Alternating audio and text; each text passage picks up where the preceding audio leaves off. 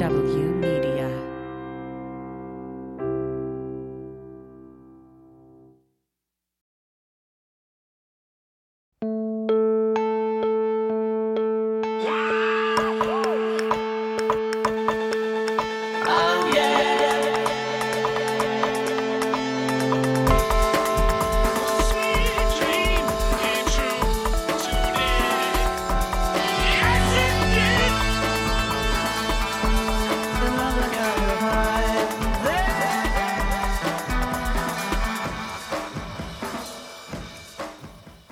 Welcome to One Sweet Dream, a podcast where we explore the dream that was and is the Beatles.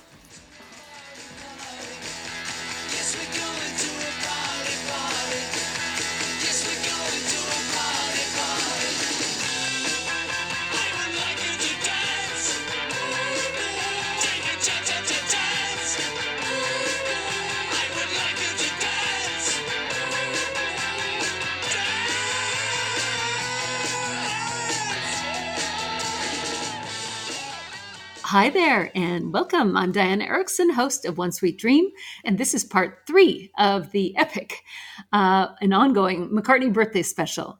Now, this episode was really constructed around revisiting my interview with Chris Salewicz from three years ago. Part one is my thoughts on Salewicz's framing of McCartney as an artist, as well as it contains my reflections on the interview. Part two is a reprise of my interview with Chris Salewicz. And part three, which is this part, is a conversation with Halle Ryan, who has been a contributing researcher to One Sweet Dream over the past year. Now, Halle and I have lots of conversations, but I thought it would be fun just to record a casual conversation between us on the subject of Salewicz's book and the Salewicz interview. And it ended up being a surprise, surprise, a long conversation. So I broken it into two parts. Um, which really occurred naturally. The first part is all about the contents and themes of Salewicz's book. And the second part is really about Salewicz's interview with McCartney from 1986.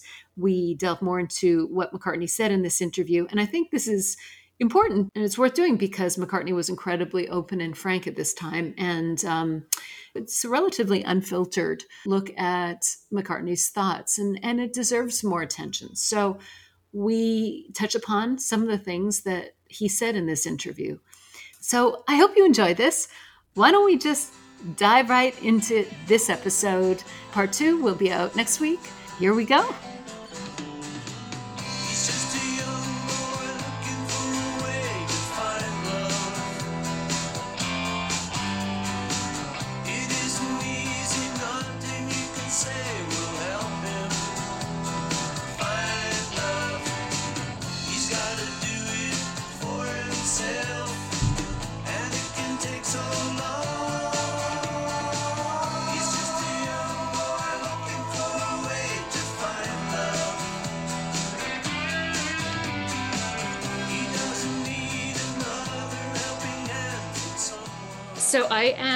Here today with Halle Ryan, the researcher extraordinaire for One Sweet Dream.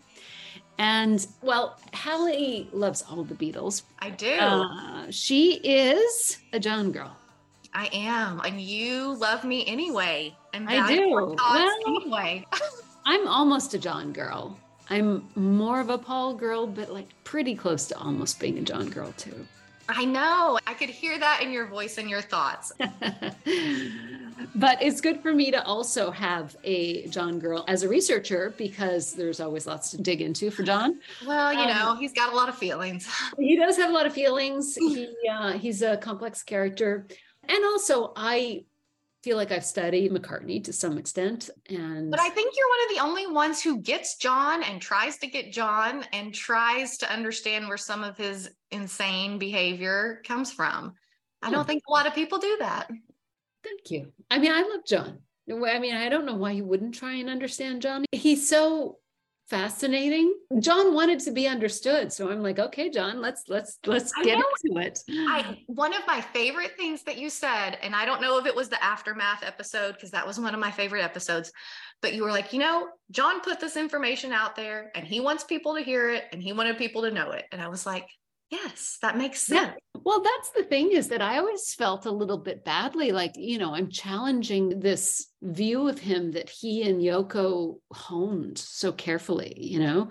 And then I thought, should I just let it be? Like, just leave it be? That's what he wanted. But then I thought, no, he also said these other things. I know. We're just ignoring half of his interviews. And I think he just wanted to be understood. That's all. So it's not fair to just cherry pick the ones that go with his narrative. But you being a John girl means that Yes. sometimes you don't know as much about Paul. That's And- true. And so I had repeatedly said you should read Salewicz because so often with Paul, I find that there's a lot of baggage. Like it's acceptable to sneer at Paul Yeah. in a way or be suspicious of him. Uh-huh. So tarnished by the breakup that I think even authors that like him get used to talking about him in a certain way. For example, uh, I interviewed Bob Spitz, and I know Uh-huh. you've heard it, you know, I shared it with you. And it was funny because the way he talked about Paul at the end, I was like, well, look, I, I know you don't really like Paul that much. And he was like, what, what do you mean? Absolutely not. Like, Paul is my favorite. I'm a Paul guy. I'm a Paul guy. Exactly. And I was like, what? Because you've not said one nice thing about him, like not one nice thing. And I think people have gotten used to talking about him in a certain way, like saying that he was overbearing. Well, maybe there's a different word for that, you know? Right. There's always an inner reason to why you're seeing some of these outer behaviors. And I've learned this through listening to your podcast. But like when you dig into these guys' lives, you start to see where some of these behaviors that you're kind of like, what is that about? You Right. kind of start to make sense of it all. Right. That's something that hasn't been done enough for Paul. Well, for any of the other Beatles. For John, yes, there's a, an understanding of like, John has done this because of his background and he talked about it a lot. But, you know, Paul being controlling or overbearing, maybe that's because of his background, you know? Wow. And so, yeah. I think you have to look at that then. We do, we do. And so I thought what we could do was talk about Salewicz because I like this book so much. He's very positive. He talked to a lot of people in the mid 80s when memories were fresher. Like I, I put a lot of value on the interviews he did because he talked to a lot of Paul's schoolmates, his teachers. And I think what he did is he created a profile of Paul as a character outside of the Beatles. Like I got a sense of who Paul was personality wise, just as a an artist versus so often it's like Paul is Beatle. You know what I mean? In relation to the group. The Beatle. The Beatle Who loves them the most. Beatle, exactly.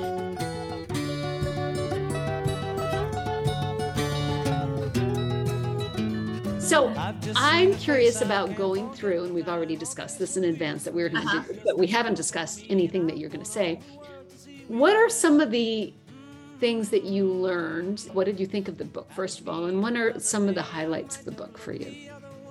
I really liked it. Paul, he's a deeper character than I think he's given credit for. You know, I think kind of when we see old man Paul these days, he kind of wants to smile and talk about the good old days and Yeah. everybody loves each other, which I totally get that he wants the Beatles legacy to be left with like a feeling of love. Yeah. And I think especially when you had such a great love with these guys for so long and then it ended badly, I, I Yeah. understand that he wants to say, no, no, no, you don't understand. Yeah. Yeah, you don't understand. That wasn't really how it was for 12 years. Yeah. But I do think, like when I first listened to the actual interview with Salewicz and Paul through your podcast, that's a very different Paul. It was almost jarring, not in a bad way, but he just sounded so different from the Paul that's been around the last 20 years that everything is so positive and everything with the Beatles was so positive. He just sounded, his answers sounded deeper and more real. You mean in that interview with Salewicz, I played a bunch of clips from Paul and You did. Is that what you're referring to? That's what I'm referring to. Okay. Yes. He just sounded like a different Paul. Do you think? Yeah, yeah. And one I much prefer that Paul to now. The the Paul that we hear, like I I said this before, and personally, I'm not a fan of Paul's interviews these days. Every Sure. once in a while he'll say something that is insightful. So I still listen, but if I I wouldn't if I didn't have a podcast because I find him quite simple and strategic and PR trained right now. Mhm. I think he wants to tie things up with a bow. Yes, right now he just seems to want to keep things on a very surface, joyful, fun level, and that's wonderful. And many people seem to enjoy that.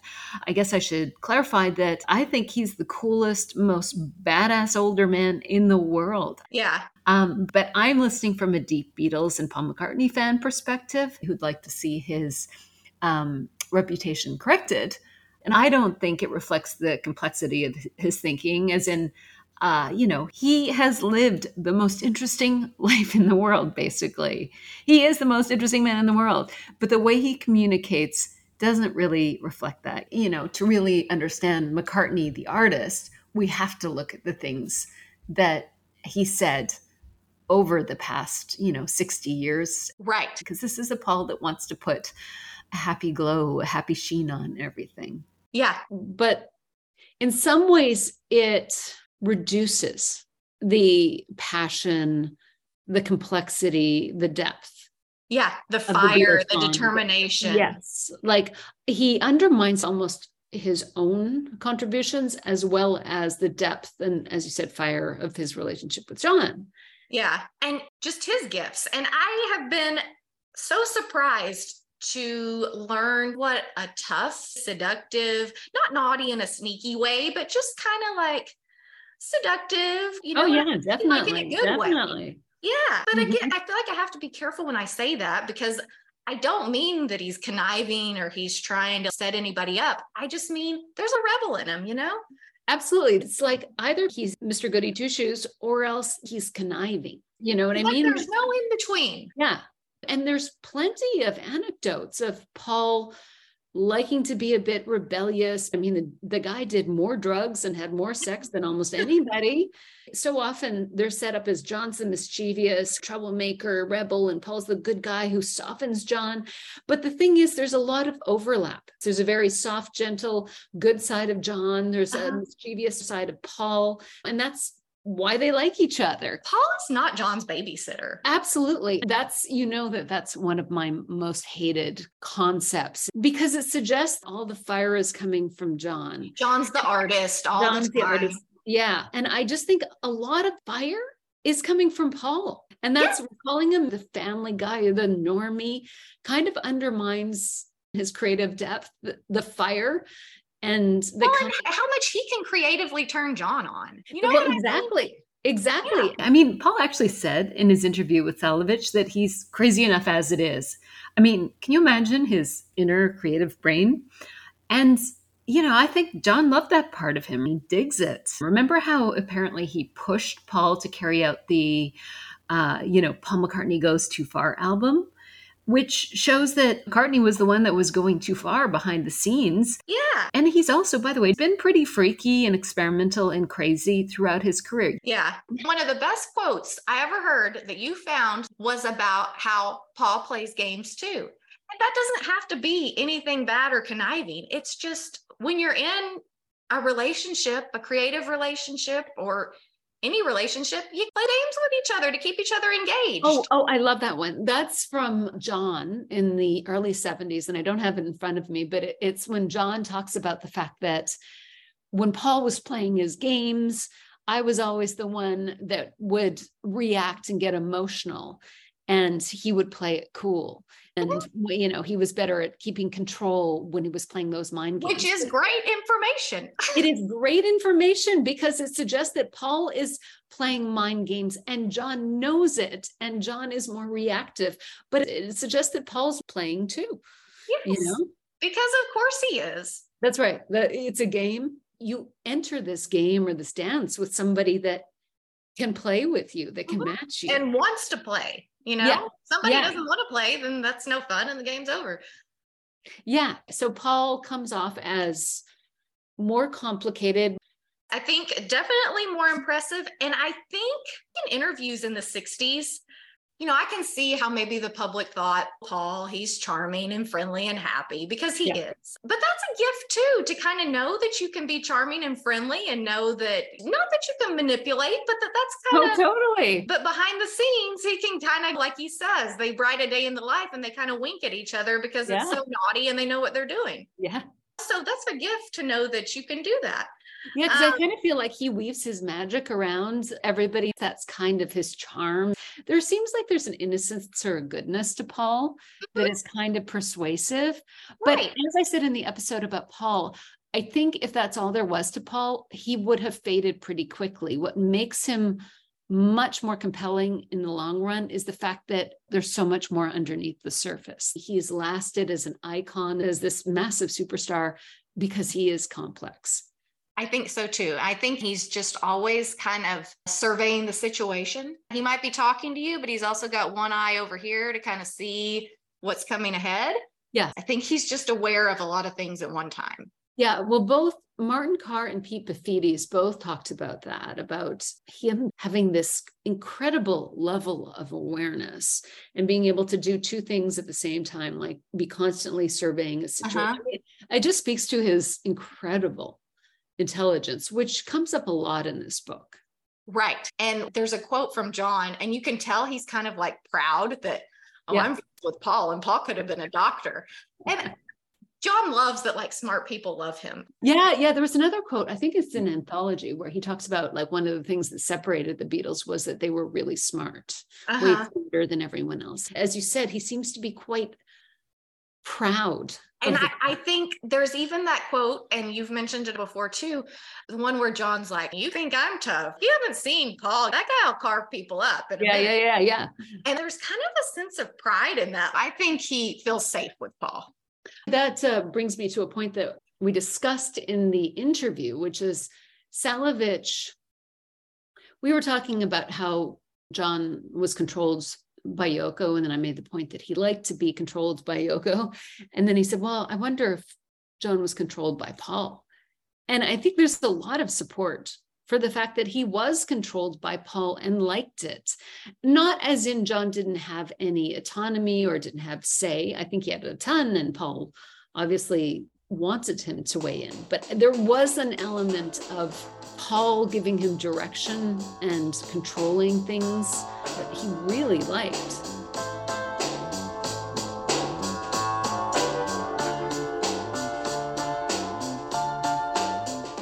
Well, there was a quote, there was a word that I circled, and one of the words that Salewicz, or think it was Salewicz, somebody used to describe him was unflappable. Like he stays so calm. Paul Mhm. stays so calm in these situations. And I was like, "Oh, John loves that. John is also so unflappable, Diana, don't you think? I was he is just like, so where is she going with this one? I can't imagine that. But, but John Lennon is so calm and cool. always. He never. So that's why he loved that in Paul.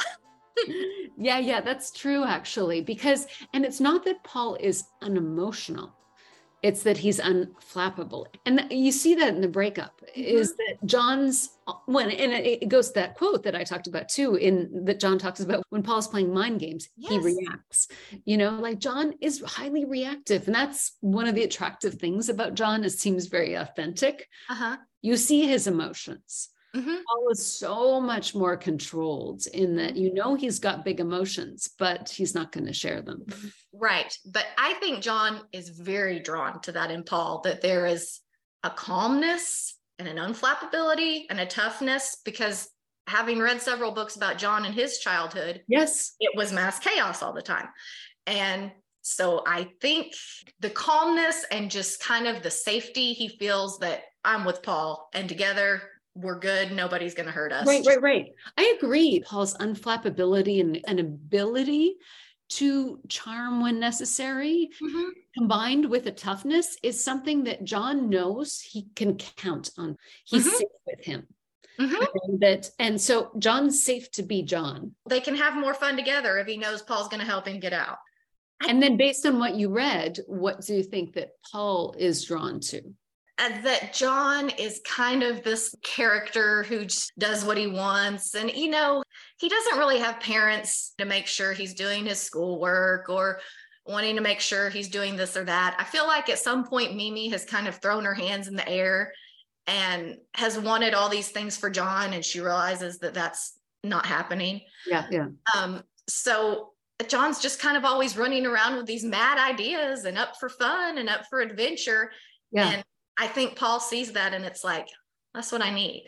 That's what I need. yeah right yeah it's true it like he had so much pressure on him to deliver perform be the star that his family thought he was and john is just unbound by conventions i think he opened up the world for paul Mhm. a different world and Mhm. paul talks about that but i think that john just made life bigger and fun Yes. And you've got this kid, Paul, that was a natural leader, that everybody liked him, that had, you know, a genius of music. And then he meets John, who's just like, let's play.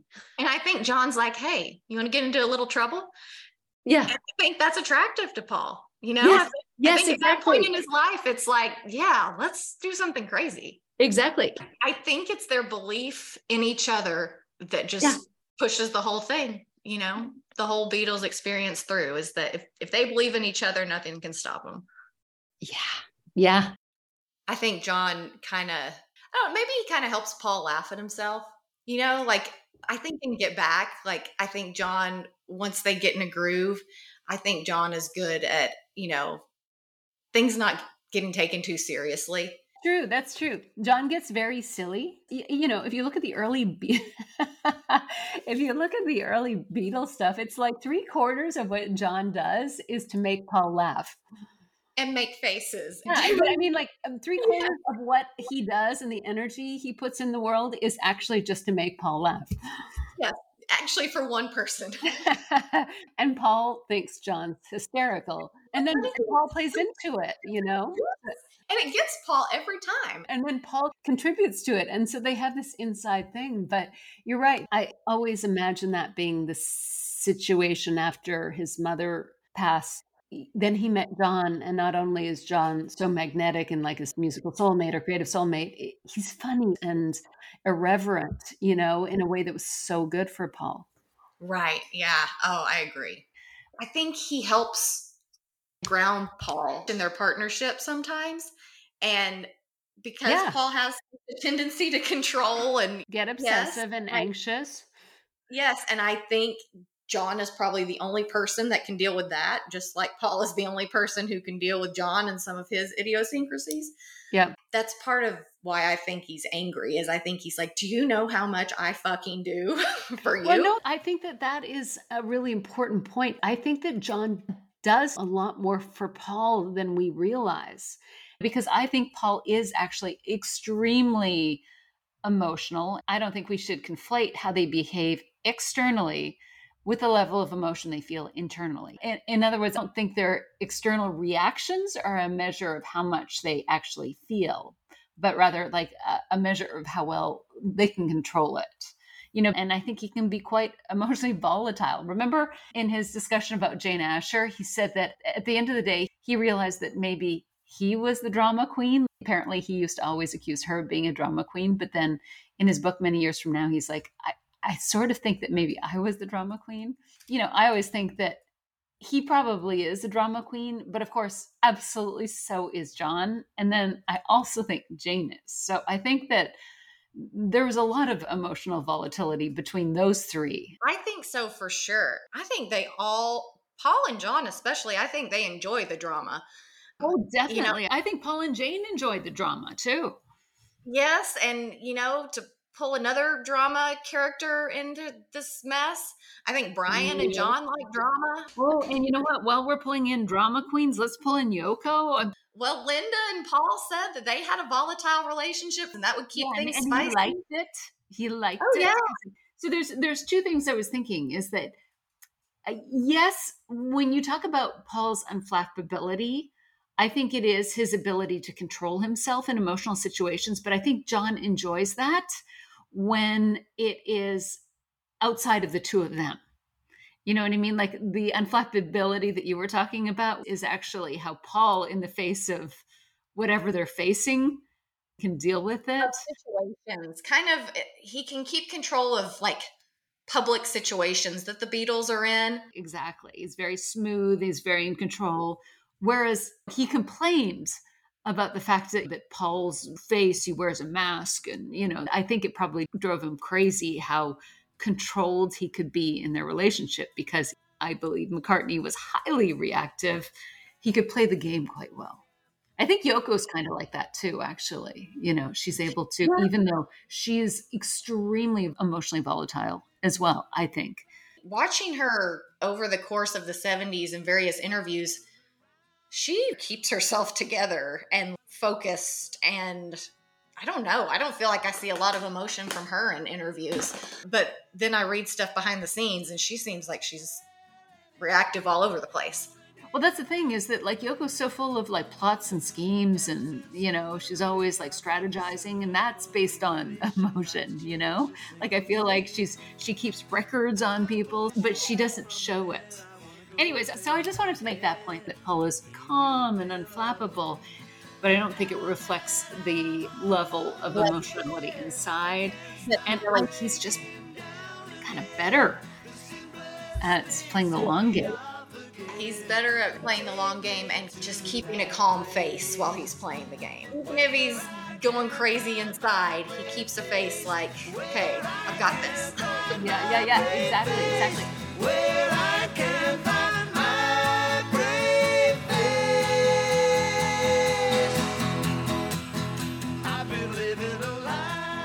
There's so much that gets kind of made of Paul and his control and John and his jealousy. But I think John likes that Paul typically has things under control. And I think Paul kind of likes that John can kind of be jealous and possessive and that I think he likes that he's John's favorite guy. So I do too. I do too. I think Paul knows it very well in the 60s that, Mhm.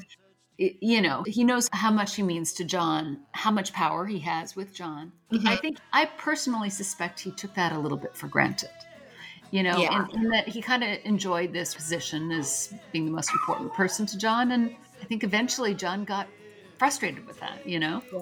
I don't think their control and jealousy issues really become much of a problem until there's a fracture and they become a big problem. But Right. they seem to manage that very well with each other, you know, for 10 years. Yeah, like I get the sense that they have behind the scenes big emotional battles, like they have these interpersonal battles, but they resolve them really quickly. Like big, big volatile emotions, but most of the time it's good. yes. Yeah. And that's something that it'll probably come up more when you dig into 1967. But they really are good at repairing and reconnecting when they have issues. I feel like that's something that is not understood about them. I mean, 12 years to work together and be friends and have that close of a relationship is a really long time. And yeah. they went through a lot of ups and downs in that time period. Yeah, you're right. It's incredible that they lasted as long as they did in that high pressure situation. And it kind of reflects how profound the relationship must have been, actually.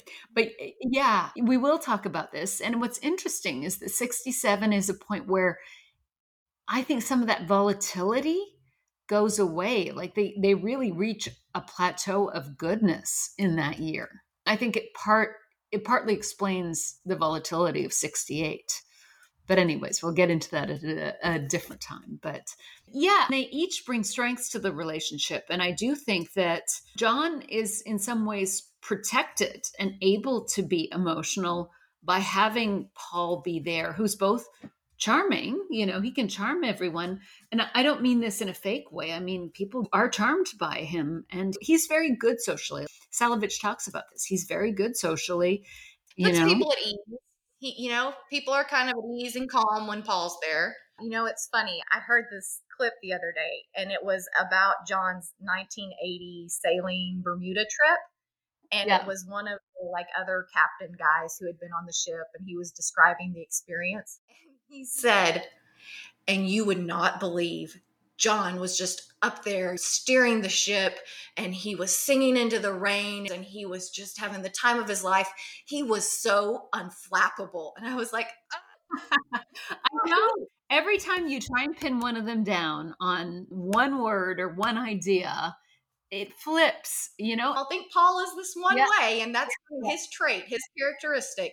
That Yeah. goes with Paul McCartney. And then here we go. Here's some other completely different situation. And they're like, John in the face of the storm was just the most unflappable person I've ever Right. seen. Well, look, you know what? All of the Beatles had to have been unflappable in a way because look at the, the mass chaos that they were faced with, and none of them had Oh, meltdowns. You know, I mean, they've all got to be fairly unflappable. And actually, that's a good addition to this comment about Paul being fairly unflappable. In Salewicz's book, that came up quite a bit that he was smooth and calm and he would deal with things and calm under pressure. Yeah. But Salewicz's book makes the point that Paul and John were really quite equal frontmen at the time of like 62 ish before they became big. And for whatever reason, there's a shift where John becomes the front man publicly after that. And John does show an unflappability, a courage. He does take that kind of leadership role externally, at least. I, I do think that behind the scenes it's always Lennon and McCartney, but I think that John did show a courage. So sometimes he could be unflappable in ways that I think was really helpful for Paul and George and, and Ringo, you know? Yes. I can't remember where it was, but it seems like a couple anecdotes where Paul kind of liked it when there were people that they didn't want around, and John could be kind of nasty and say, Yeah. Get out of here, you know? Yeah, he would activate John's devilish side to deal with them. Yes, sometimes that was very useful that John could kind of get a bit snarky and grouchy, and but that would keep hangers on away that they didn't want Right, around. right, right. And sometimes John leveraged Paul's ability to charm, calm, control situations so that they didn't blow up. You know, I was thinking about this that, you know, I talked about this at the beginning of this episode, and we've talked about this that there's a sort of sometimes an element of suspicion when talking about McCartney, like he's inauthentic or fake. And it kind of comes from this idea that he was very charming. But the charming situation I'm talking about is he could handle people very well in a charming way, even when he didn't like them. But I don't necessarily think that was fake. Like, I don't find he was charming them to take advantage of them. I think he often used his charm in public situations to deal with situations in the most positive kind of way. Do you know what I'm saying? Like, instead of yelling at them, like John might sometimes do, Paul would be charming sometimes when he didn't really feel like it. And that wasn't completely authentic. But on the other hand, it probably That was beneficial to the group too. Yeah.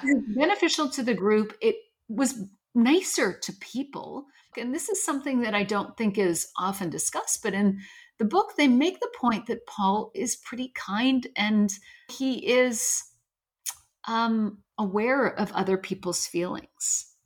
And so the fact that he might be charming people to do something when he doesn't want to do it may be a more kind way of dealing with a situation he doesn't like. But to your point, when somebody annoyed him, when he didn't like people, when he didn't like situations, in the way that John would use Paul's charm sometimes to deflate situations or deal with situations, sometimes he would activate John's devilish side to deal with them, you know? Yeah, I think that's part of the dance. part of their dance and part of their strength. Like this is a tangent, but sometimes Paul is um, criticized for being a people pleaser. Again, that's another way of sort of saying that he's inauthentic. But you know, people pleasing is a result of childhood traumas too. You know, people that are people pleasers are that way because they were expected to be that way as children. Nobody wants to be a people pleaser. Like in the Beatles books, it's always positioned that he was a people pleaser and a charmer and he loved it because then people would like him. It's like people pleasers are trained to put their own emotions and needs secondary and to make sure everybody else around them is okay first. It's a difficult way to live as well, you know?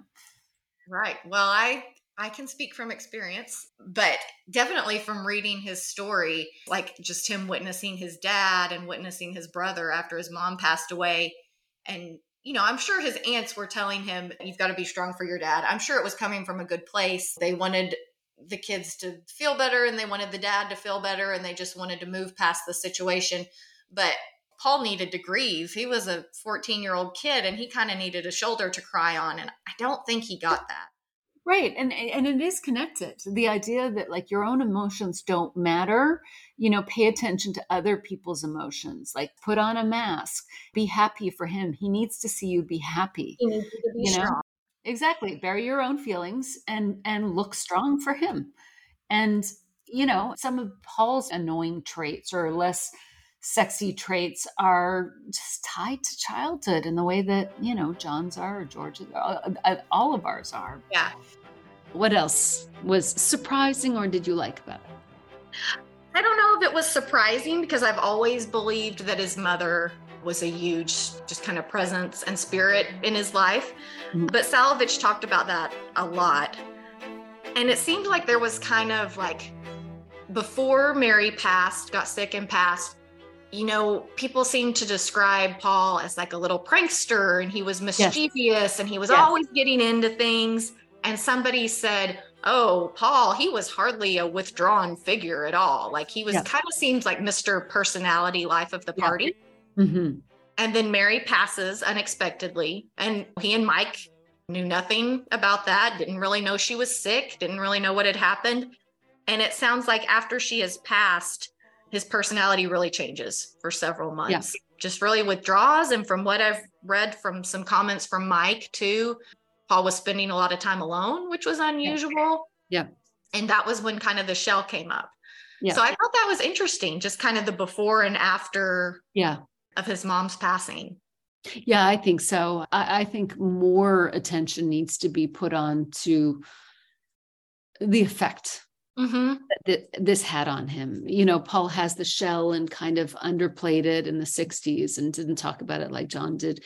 And yet you see right now with the book, The Lyrics, how much Paul talked about his mother. Yeah.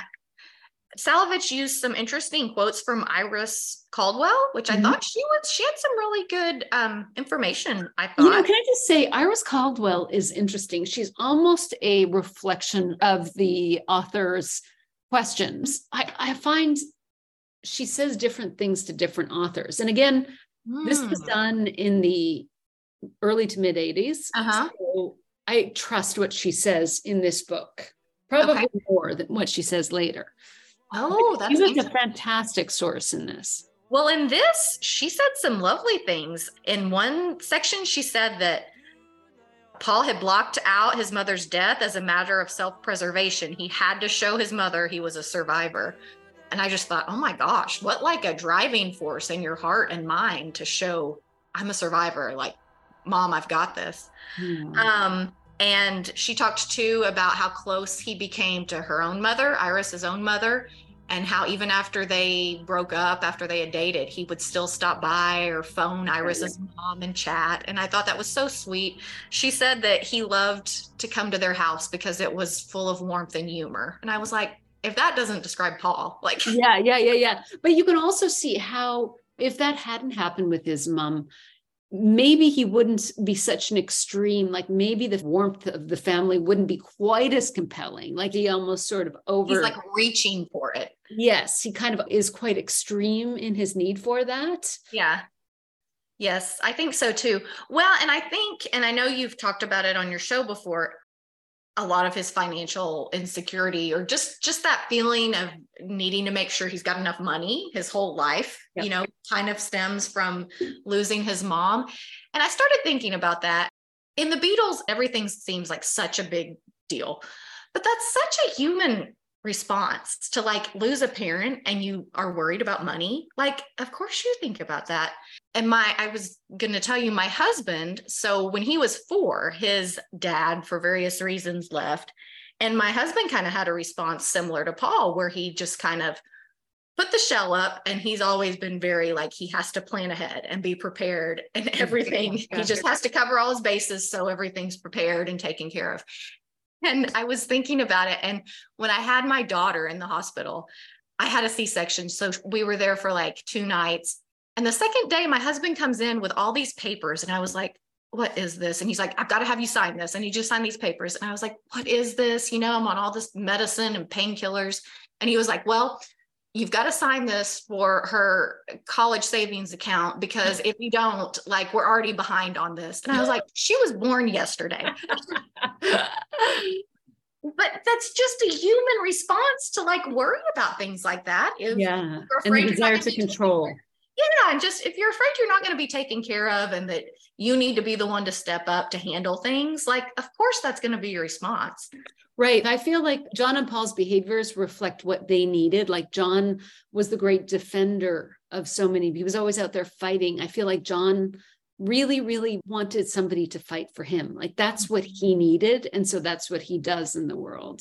Uh, whereas Paul probably needed to feel more security and empathy. I think Paul needed empathy, which is something that he reflects in so many of his songs. You know, it's kind of like he's especially tuned to that because that's what he needed, you know? the kind of overlapping thing with them is that really they just need someone to say you're okay we can take care of each other you know the overlapping thing is they just they they just need to feel loved yeah, yeah, yeah.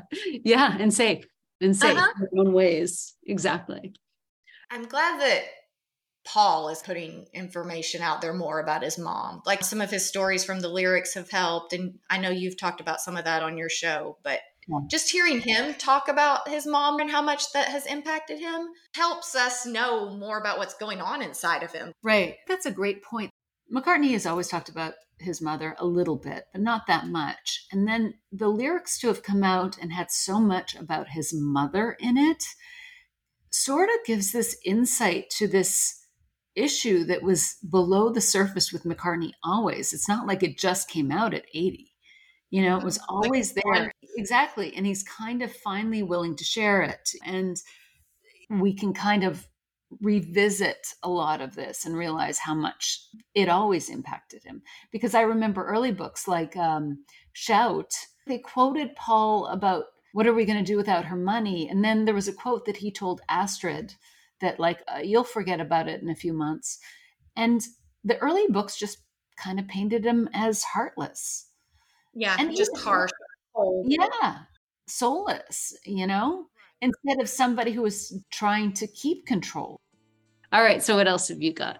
a lot of notes about like his leadership qualities and just how much some of Jim's words of wisdom early on kind of carry throughout Paul's life. Fend for yourself, always soldier on. If at first you don't succeed, try, try again. At one point, he someone reported that Jim used to say to Paul, if you've got talent, you've got to use it. And I was like, oh my gosh, that's gotta be a driving thing with Paul. Put it there, if it weighs a ton. That's what a father said to his young son. I don't care if it weighs a ton, as long as you and I are here. Put it there. Yeah, yeah, I think so. This idea of make the most of it, it that's your duty. Yes. And Paul can never stop. it's that inner voice is still in there, you know, use it all. Mhm. Oh, I thought this was interesting. A photographer, Les Chadwick, who had taken some pictures of them, he described Paul as more of a thinker, a bright lad. He would use more caution. He kind of had one foot on dry land. And I thought that was interesting. And another photographer said that, you know, Paul would take the pictures, but he wasn't just there to get his picture taken. Like he wanted to be involved with the scene and the setup. And he kind of wanted to help the photographer direct Interesting. Uh, the creative yeah. director kind of too. yeah, so he was just kind of interested in the whole process the whole Yeah. creative process Yeah. he didn't want to just be like The star. yeah He is the creator. He's not just the guy that shows up that's going to be singing the songs. Like the- this mm-hmm. idea of being the songwriter, the producer, the creative director. It's kind of mm-hmm. like he wants a hand in developing. I mean, it, you could look at it negatively as in he's a control freak, but I think it's just Curious. what they're doing. Curiosity. Yeah. I do think with his with the situation of his mom dying, he kind of needed to have control of a lot of things in his life. But I was thinking too, remember how we watched Daisy Jones recently and we talked Mhm. about it? Mhm, mhm. So with Billy Dunne, there's a few shades of McCartney in there sometimes, shades of Lennon too, but mostly McCartney, I thought. Yeah. But at the very end, when Billy has had too much to drink, but he's on stage, and I he looks the hottest and sounds the best because he's just let loose. Like Yeah. he's just crazy and he's into the song and he's flirting Oh, yeah, with yeah. And he just he looks amazing and he's into it. And I was like, that reminds me of Paul because I think where Paul loses control and just lets himself go is on Yeah. stage. Yeah. And that's why he looks so sexy and hot and sounds so amazing. Yeah, he's in flow. Yes. Yeah, it's- and- and, you know- Paul, let's go. Have you ever seen that word association? And it was like music, songwriting, everything was sex. To Sex. him, just like Sex. sex, sex, sex. Yeah, anything to do with music was sex. So, yeah, music to him is a big turn on. Yes. When I interviewed uh, Joshua Wolf Shenk, he talked about Eros being part of creation, like just Yeah. the sexual energy of creating something. And Paul's talked about that as like the the feeling of writing a song and creating something is such a turn on. I was thinking about Billy Dunne on that show, and I was like, the reason he looks so hot is because he's just let go. He's like, oh, yeah, yeah, for sure. It's like McCartney in Get Back on the roof. yeah. With his movements and his hips, and It's he's like he's just so happy. That's a man in flow, just I like know. And it's because and it's because he's just let go of control, I think. Yes, it's like, yes. okay, now I can just be. be and sing and connect with my music. And it, the only thing that makes me feel badly is watching Paul, especially because he seems to be thriving the most, although they're all Uh-huh. amazing. But just seeing that and thinking, oh, they only did it once. I know. Paul is very smooth, but on stage, he's really present. You know, I never get that sense that Paul like a different animal. He is. He's very sure of himself and connected to whatever heavenly music gods uh, are out there. And I think that's Yes. why that John sees.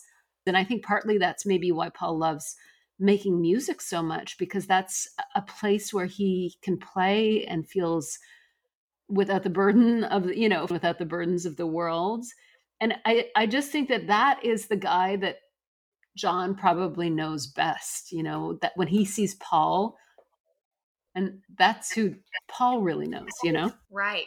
Yeah, I it's like the pressures of the world kind of go away when Paul is on stage. Exactly. e- exactly. And I think John loves that kind of Yeah. freer McCartney that just likes to play. And and I also think Paul's a lot more sure in this space, you know, and maybe this is one of the reasons why the Beatles all think that Paul is so confident because in that place he's very confident, you know? He looks very confident. and he looks I've told you this. I've told you this, but I watched um I had my dad watch just the rooftop concert from Get Yeah. And he's 75 and you know, so he he loves the Beatles and he loves 60s music. He's an old hippie guy. But typically kind of a, a Beatle John guy, but while he was watching the rooftop concert, he turned to me and he literally said, How would you like to be a male competing with Paul McCartney for anything in 1969?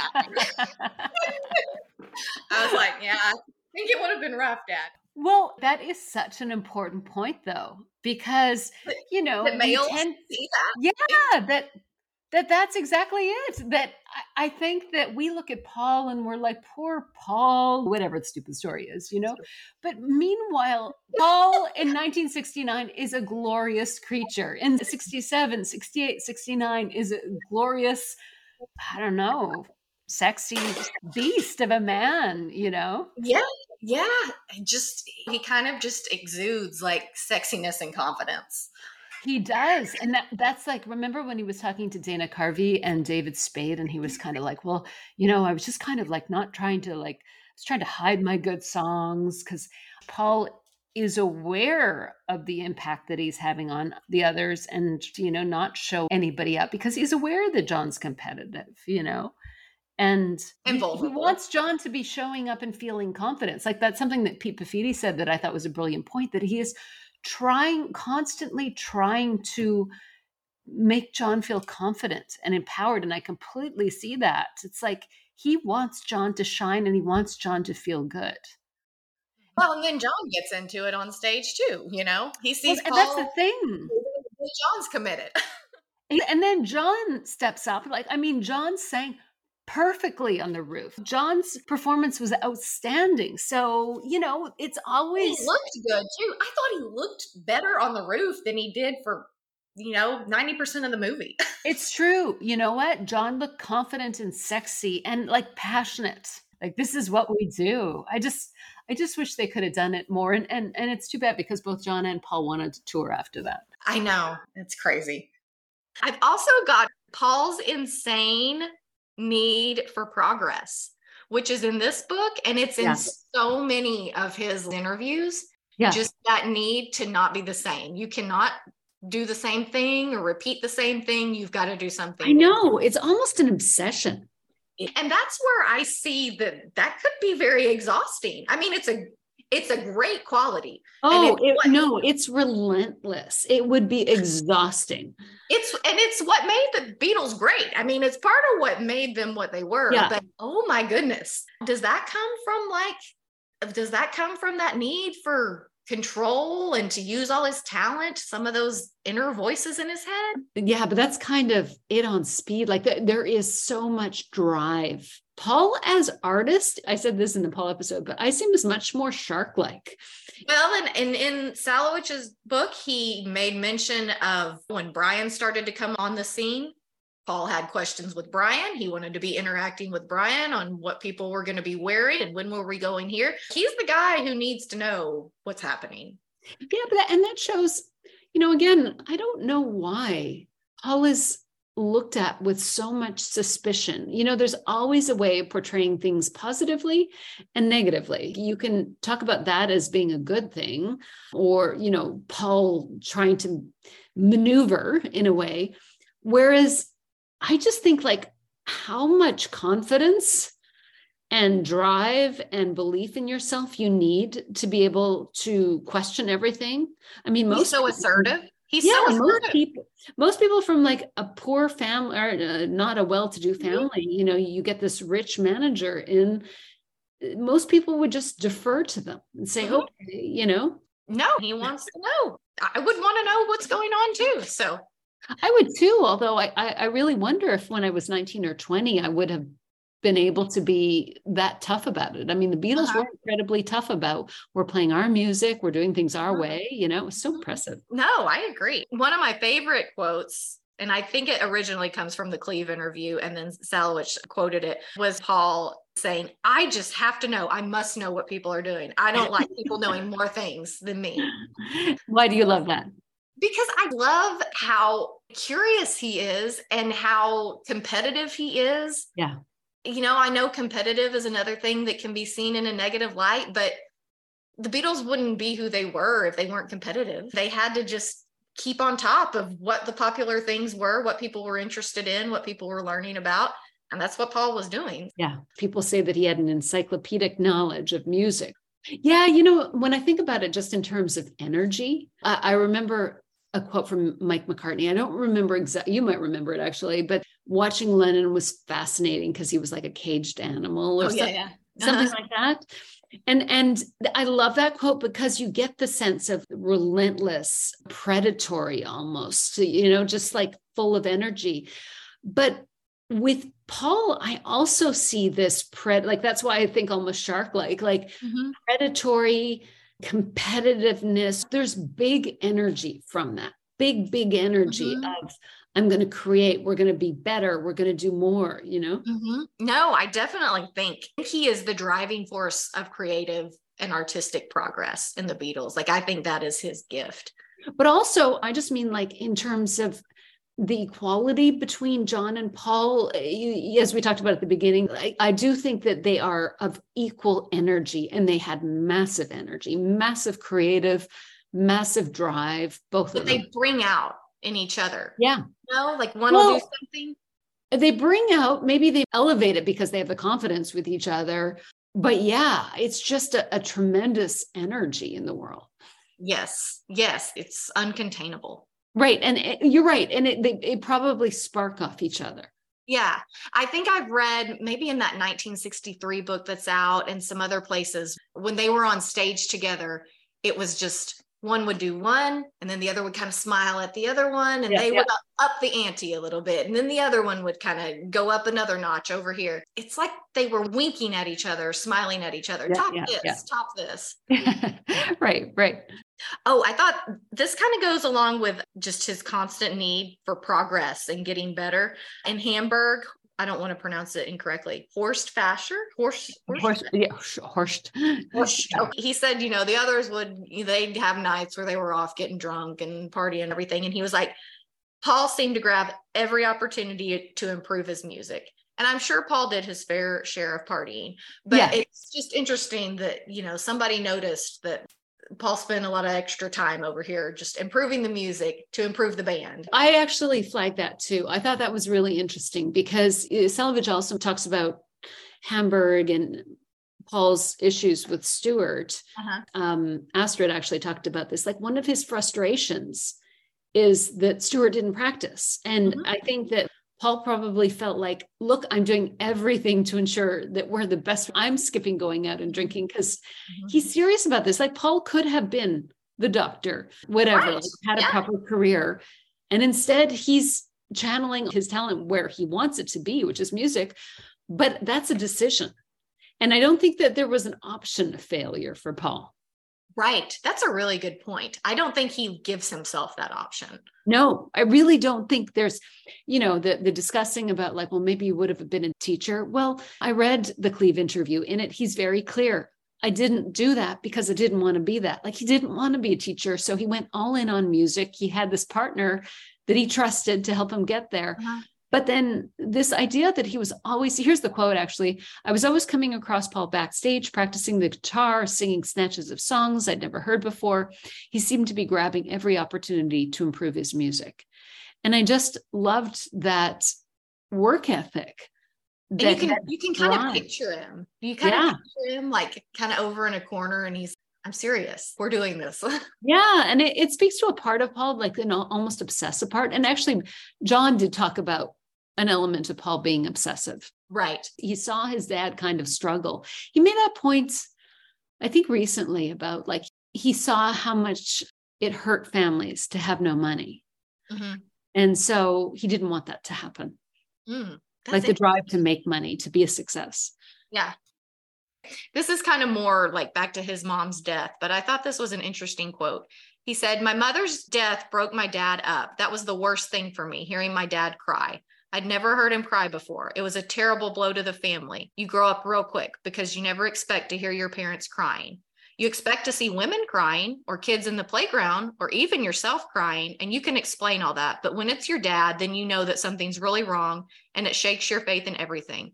I was determined not to let it affect me. I carried on. I learned to put a shell around me at that age. Right. I just think, I think his mother's death affects him in so many ways. And it's right, just, right, right. it just keeps him pushing along. Yeah, it's much more profound to his psychology yes. than than has ever been really taken into account. We have so much more uh, softness towards Paul, like some of his potentially annoying traits. It's like some of John's kind of mean traits can be softened a little bit when you know that it's probably coming from fear or, or hurt. Mhm. It's like some of Paul's controlling or obsessive traits can be better understood from this being a reaction from that. For sure. I think the more that I've learned about Paul and the more I've learned about his early years, I just understand more of like where his decisions were coming from and where Yeah. his things that before seemed like maybe kind of cold non reactions. Yes. I learned that maybe some of those cold non reactions are coming from a 14 year old kid being scared and afraid and not knowing what's going to happen next. I have a lot more understanding and patience and empathy. I have the same kind of patience and empathy for John because I have dug a bunch into his Yeah, yeah. childhood. And I, I just think the more you learn about them, the more you kind of are like, oh, that's why that happened. That's why that reaction caused that other reaction. Yeah. Yeah, absolutely. I mean, I think Iris Caldwell in here says something about the fact that as much as everyone loves Jim, that Paul was really helping Jim, propping Jim up. I remember that. Paul was kind of holding things together for his dad. Yeah, for, for his dad. Exactly. And that's why sometimes John can be really cool for being rebellious. Well, Paul's got a different situation. He's got a grieving Sure. dad that he's worried about. You know, when John's like, he didn't rebel against his dad. Well, he's got a much softer side towards his dad because he knows his dad cried and was struggling and that Yeah. frightened him, you know? And I think probably even Mike factors into that too. I think when when you've got a little brother that you're like, oh God, I've got to take care of him too. Yeah. And you know, John didn't have that experience. He wasn't, you know, he didn't really grow up with his sisters. Yeah. I think that Paul felt a lot of responsibility, just like constant responsibility. And sometimes I, you know, I, I wish somebody could have just hugged him. Like I wish they could have hugged John. I wish they could have hugged Paul and just been like, let us help you. Yeah. Well, Linda did. Linda did. Yeah. Yeah. At the right time. Linda did. Yeah. Paul needed somebody to hug him and say, it's okay to let down your shell. And Linda did. And John needed somebody to fight for him. And Yoko did that. So there we go. Yeah. But, but in some ways, they probably both wanted the other to do that for each other, right? I know. Well, that's another universe. Jane kind of factored into this book some sweet things about their relationship and how much they complemented each other. Yep. Yeah, I like that too, actually. Like there was a really nice section on Jane, and people really talked about their relationship, and it brought it to life really well for me. It did. And another thing that was eye opening for me the Paul McCartney that Salewicz describes as compared to the Paul from the last 20 years or so. Old man Paul, you would think all he did was just hang out with the Beatles all day, Yeah, every day. yeah. That was all he cared about. Yeah. He really had a lot of life and experiences outside of the band, which has been shocking to me. I think I really expected him to be like the Beatle that that was all he cared about. And I've really been surprised to learn that he had a lot of other friends and a lot of family and just how Yeah. much he had a life outside of the band. Yeah, that's the thing is like Paul does himself no favors these days. He it so undermines what a rich and interesting life. Honestly, uh, one of the most interesting stories is McCartney living with the Ashers, this crazy eccentric family in the middle of London that are into the arts, you know, and Paul just kind of dropped in and lived with them. It's so crazy. And that he was willing to be led in the art scene with her. And then he had his extended family and he didn't live with the other three. It's such a big deal that McCartney, It's a as much as he really big the. Beatles, Yeah. is, is by far the most independent and self-sufficient. Right. Uh, there was a quote from Tony Barrow who said, and this was around like 65 ish, I think. Paul was leading an organized and scheduled life, more so than the others. Lots of dinners, art shows. Like you had to call Paul and make sure he was available on Sunday night. You know? Right, right. Just think that's so funny because, you know, I mean, the other Beatles, from what I can tell, were out in Weybridge having bonfires occasionally. Exactly. Ringo would show up at John's house. You know, Paul, you had to check a week or two in advance and make sure he didn't have other plans that night. But I love to know that because, like I said, from the way he's talked the last 20 years, some of that information's been shocking because he just kind of makes it sound like the Beatles were all he had. And I don't think that was the case. Not in a bad way, but No, I know, I know. The movie of McCartney's life, if you were to actually build it on what happened, would be so fascinating versus the movie story that he tells now no. is it's un, it's un, it's unfortunate. I wish I could be Paul McCartney's strategist. Yeah. What can you call him? Yeah, Paul, I got some stuff you need to listen to. We complain constantly. But it's interesting because you basically are somebody who has always loved the Beatles And so it's interesting to hear how distorted your impression was Mhm. from just listening to Paul's current interviews. Yes. So I was an anthology baby. I was probably 11 or 12 when anthology came out. And I got obsessed with them, like lo- taped it on VHS tapes. So my dad and I would just watch them over and over again. But I got to the point where I just I couldn't even watch the third one because that was the breakup and it was depressing. And so I have seen the first and second anthologies that go through like 67 I mean, I could quote them. And when something new would come on, you know, I would keep up with articles here and there. And I did see Paul McCartney when I was in high school, but I didn't get back into it until Get Back came out. And then I saw him again last year on his Get Back tour. So I've always kept up with them. But yeah, his impression has very much been that the Beatles were what he had. That was that was all he had. And so in the last year and a half, I've like dug into the story, needing to know everything everybody's ever said. Impressively, like Yes. impressively. I need to know. I need to know why you did that and why you said you did that. Yep. And I'm kind of like, Paul, no, like you had a whole big life. What are you talking Yeah, about? and that's the thing is like one of his uh, bandmates talked about McCartney basically having this huge life right now. And he's like, we're just a part of it. But he also had this tremendous life with Linda. Yeah. They're such a fascinating couple, too. I mean, that's for future discussion. But, Yeah. Yeah. you know, I just feel like he's not conflicted about that, that that's his personal life. But I don't know. Paul McCartney as artist, when you take all these things into account, is so much more interesting. Well, when you think about like, because I know you've talked about with Joe Hagan, and he says that Paul is just very concerned right now about his legacy, like how certain topics are going to be remembered. And is that what he's going for? I think so. I think he's stuck in a loop. I mean, I sometimes I get angry with him and then I remember that for 20 years he was blamed for the breakup and seen as the bad guy. And and as we discussed, there's still elements of mistrust and that he was manipulative and like all of these really negative concepts are associated with McCartney being sneaky and underhanded. Manipulative and Yeah, that that he Yeah. uses his charm as a weapon and inauthentic. And I think that he's always reacting to this view of him being it's it's like Yoko's issue with being the one like you you know she's always talking about the fact that she was blamed for the breakup and Paul too was also the other person that was blamed for the breakup and neither of them was responsible for it and I, I just feel like that's all Paul cares about right now Mhm. is not being blamed for the breakup and it being clear that he loved John. I wish we could just talk to him and say, Mhm. Oh, nobody thinks you didn't love the Beatles. Well, I don't think anybody it." thinks he didn't love John. Does anybody think that anymore? No, nobody thinks that. He's fighting a phantom idea.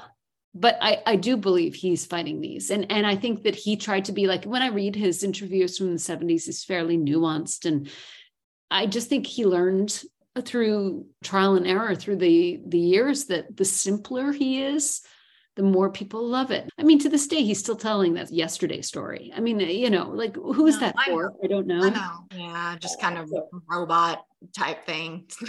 Yeah, He's his own AI. Have you been he seeing is. going He, around? he is. Yeah, well, I mean, AI of McCartney stories would be really easy because there's only four of them. But um, Yeah. yeah. But anyways, oh, you know what? I just saw this quote. I had this quote in about Jane, which I agree. There was some really nice stuff about. Just it really brought them to I life. think it's There's- important to know that she's important. You know what I she mean? is important. And, you know, as I've said on my podcast, I've had conversations with Miles, and he talked about how really and truly close and loving Jane and Paul were. And here's a few quotes that I, I highlighted from the book. Jane's beauty was composed of an innocence that flowed from within her, a quality that entranced Paul rather than from any sense of overt sexuality. She was so unlike those girls who would throw notes at him on stage. You know, that it seems like there was something like a goodness about Jane. Mhm. And then here is another quote from Ian Sommerville. He said this about Paul and Jane. Ian felt Jane Asher to be an ideal partner for Paul McCartney, so different from the often gold digging groupies who flung themselves at him wherever he went. Jane was a very sweet, extroverted girl. She was bright, conversational, and full of fun. And was extremely fond of Paul, but didn't show off about him. He wasn't a status symbol. In fact, I felt she wanted to keep it all very quiet and very personal. She wasn't at stage doors or parties all the time. Their relationship was kept very quiet simply because that's the way both of them liked it.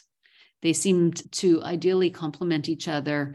Both seemed fairly gentle and thoughtful and seemed to get on really well.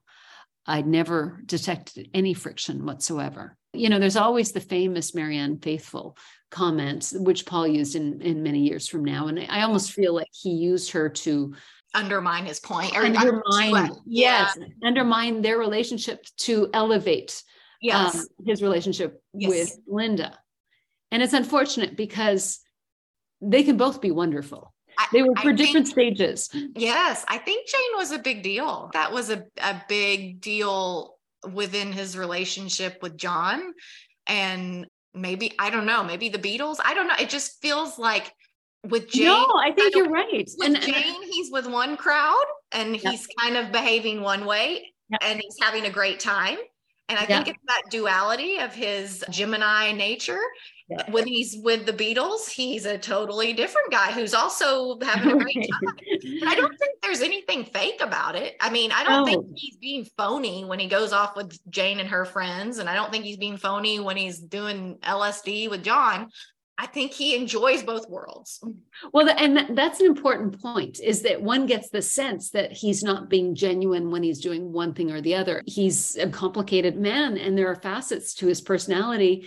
And so the way that he is with Jane, I think, speaks to one part of him, you know, that's curious about culture and the warmth of a really interesting family. And she's challenging to him. And I think that's very different than what the other Beals have. And she Mhm. keeps him on his toes. But Jane didn't write a book and we don't know her perspective. Jane just isn't present enough in the story, but she's a really big deal in the story because she kind of gets in between Lennon and McCartney in the way that Yoko and then Linda does as well. Mm-hmm. Jane refuses to take a back seat. And so I think that's probably one of the issues they could never fully settle is that she wasn't willing to give in to being the second most important, and John wasn't willing to give in. And so they've got this tension. And, you know, she also enables Paul to be fairly independent. I think so. This was in a, an article by Hunter Davies. He said that I suppose I was amazed when it all came to pass that John and Cynthia had broken up, but then none of the Beatles is really married in the accepted sense of the word. With them, it's equality in originalness. In fact, the Beatles are closer to each other than to their wives. They can communicate with each other without needing to speak.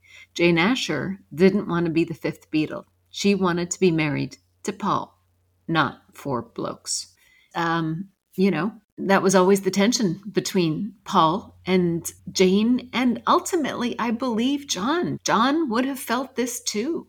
It's the intensity of the Lennon McCartney relationship that was at the core of their issues with women. I feel like she is a missing piece of the puzzle for me. Yeah. Just her story and her presence. And, you know, I know John says at some point in the 70s, yeah, I expected Paul and Jane to get married. I expected him to marry her. That was uh, what he said in St. Regis. Is that okay? Yeah. And I, I felt like that actually really registered to me was that he makes the point that he was surprised by Linda because he fully expected Paul and Jane to get married. So eh, the fact that they broke up, you know, Paul likes to talk about the fact that it was a long time coming, but we've got photos of them looking incredibly happy about two weeks before they break up. And gorgeous. I mean, they looked, they looked just lovely together. Yeah, they did. They looked very affectionate and very happy. I mean, he was cheating on her the whole time. So there was that. But that's that Gemini thing. It's like a, I don't know. It's, it's wild with him.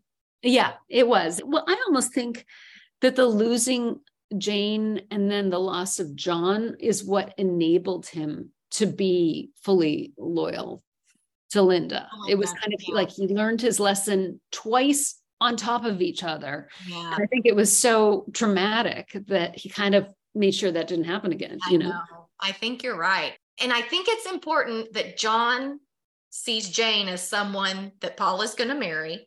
Like he knows that's full, a full rival, a full Yes. rival. He knows that that's someone Paul will probably marry. He knows Paul wants a family. He knows that Paul loves her family. Like I think he knows Paul's love for her mother, especially. I think John can sense that. Yep. And I feel like in 67, when he's in a good, calmer mood, trying to Yeah. make things Yeah. smooth out, you know, probably there's selfish intent there. He's like, well, how can I make this work for me and me and Paul? Yeah. But you know, I think he's like, well, we could all live together in Greece. Well, we can raise our kids there and we could all Jane could be here part time. Yeah. and We'll have a school. We'll have a school for all of our kids. I think in his mind, he thinks he's trying to make this work. Yeah, in the way that Paul tries to make it work with Yoko. They, the Yes. both men know these women are rivals and refuse to settle. Just rivals for each other's attention. And that's what Jane and her family were, I believe. And as you, you're, we're discussing it, for Paul and John, it's important that they remain number one to each other. And Mhm. I think that Paul has the status of being number one to John in the 60s, in, in mid 60s, you know, whereas Paul still has Jane that's like uh, vying for that position. I think Jane is, as you said, she's a big deal. Her family's a big deal. They really matter to Paul. And they Well- give Paul the ability to be independent. Yes, and a, a group of friends and a group of people outside of. Yeah. And And- Jane was not just like a passing craze. Weren't they together about five years? Yeah. I Yeah. mean, that's it was a long relationship. It is. Um, I wish we knew more about that and about her perspective because I think that's important. yeah, I think so too. I'll have to do an episode on the Ashers. I did interview Peter Asher. Did you? I I did. Yeah. listened to him on something recently about about his new book. Yeah, well, that's the problem. Um, Peter Asher was such a pro that it was uh, kind of impossible to get a question into him. Like it was just very pat answers, which you know, for my, my podcast is not of interest to me. But we need he- to get into your psyche.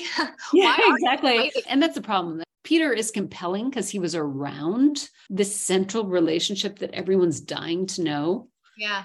Nobody will talk about. But one thing that he did say in his conversation was that Paul was just crazy about his sister. And and Salewicz really liked Jane. Yeah. And she seems likable. I can see why it was a challenge for John. I can see why John was a challenge for Jane. Oh, Jane. definitely. I mean, Quite different personalities. Yeah. Um, Barry Miles makes the point Yeah. that John and Paul were both very bohemian in Yeah. need. Like as driven as they are, I think that they're driven by art. You know, Salewicz talks about McCartney being like Picasso. Mhm. And does anybody criticize Picasso for being driven or hungry to create? That's how I see McCartney and, and Lennon. And so when we talk about them being driven to progress, that is just part of their artistic nature, I think, you know? I think so. And I think they sensed that in each other from early on. Do you remember that article we looked at a few days ago? It was from 67 and it was talking about how Pepper had come out and how popular it was. And it had that great George quote. And George was saying, Well, I think we're just getting started. And then it had some some great information about John and Paul, and Paul had some great quotes about progress around that time but the author ended it and he had this really good paragraph and he was saying yeah the beatles are on this trip with their yellow submarine and it's for the beatles and all their friends and it's just a submarine trip of music and creativity and love and you know it is yeah. all hippie and peace and i was thinking to myself i mean that is totally the beatles that's totally yellow submarine yeah. all together now i don't think jane asher really wants to be on that submarine with them Definitely not. That's that's Jane's nightmare. I saw an interview from Jane from 1967 and, and it was when she was in the States. And she talks about how she likes to get up every morning and play classical music and that she's not really into pop music. And of course, she doesn't do drugs, even though Paul tried to persuade her for as long as they were together to do LSD with him. So yeah, I mean that's That's a problem. that's a it. problem. When she's gone, he's deep in the submarine with the Beatles. What was interesting too is I loved Paul's comment in that. He said he wanted to jump into the chasm of like the space between where music is going and where it is right now. But he also said that what we're doing, this is where we're at. Yeah. It's like we are here now. And it was very, it was quite profound. I'd like to get that exact quote, but he talked about like, it was kind of the idea be here now. This is where we are. I can't say anything about where we're going or where we've been. This is where we're at. And you know, I like that from Paul because he does think ahead so much. I like that he's Yes. just able to live in the moment. Yes, yes, it was. It was quite different actually. Yeah. But it was Uh-huh. quite um zen. Yes. Well, Well, that's the thing is that I know his statements about the LSD experiences in many years from now. And at that point, he's telling us, you know, he was very hesitant and it was a long time coming with John. It's interesting his comments in the 60s, though, because he's very like, seems like he loves LSD. I know. And you know what? I think we have no idea how many times McCartney's done it because I interviewed like a number of people and they're like, oh, yeah. And then we did acid, you know, with Paul at dinner. And it was like, how many people say this? Because, you know, like the people from The Fool, remember Paul has an affair with a woman. Oh, yeah. Fool, and then Uh, her partner finds out and then they all do LSD together to try and get over it. Don't they do it to like, yeah, to like make th- smooth things over? Yes, exactly. To be cool together, but it Yeah. ended up being torture for the poor guy.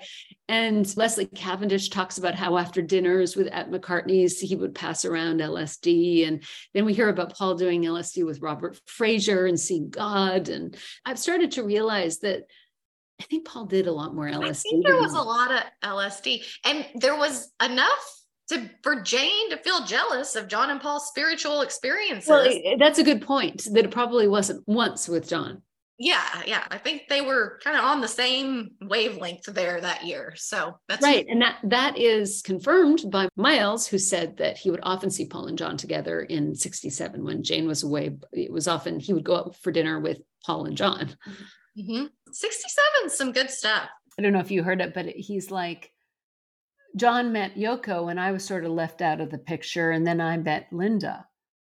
And Paul always forgets the other part of the story that John felt locked out of the Jane Paul thing. Like, Paul always leaves that part out. That's that's where and I don't know if he just can't talk about it because he doesn't want to talk about Jane or I, that's what I don't understand is I I don't understand how he has had trouble seeing how so many of his actions and behaviors were hurting John.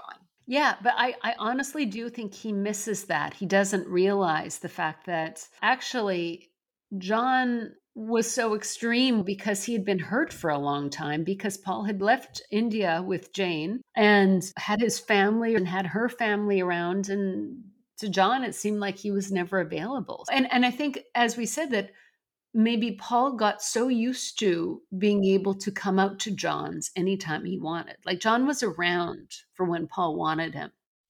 Yeah. And all of a sudden, John meets Yoko, and that shocked Paul because he didn't have immediate access to John in the way he did. So he tells the story right now like, well, John was the one that, like, you know, left me on my own. It's like, Jesus Christ, Paul, John had been complaining about you for years. You didn't move to Weybridge, you didn't move there with the other. That's how I feel. And it's not that I'm mad at Paul for not moving to Weybridge, but I'm just sometimes I'm like, can you acknowledge that some of this Yes. stuff was probably very, very hurtful? no, and this is what I mean about like when I'm saying we need to treat Paul differently and talk about him differently and more objectively. It's not necessarily that I want to give Paul credit for being like the good guy, the hurt guy. I don't. I want us to say that Paul, as the narrator, tells that story, but we have more information.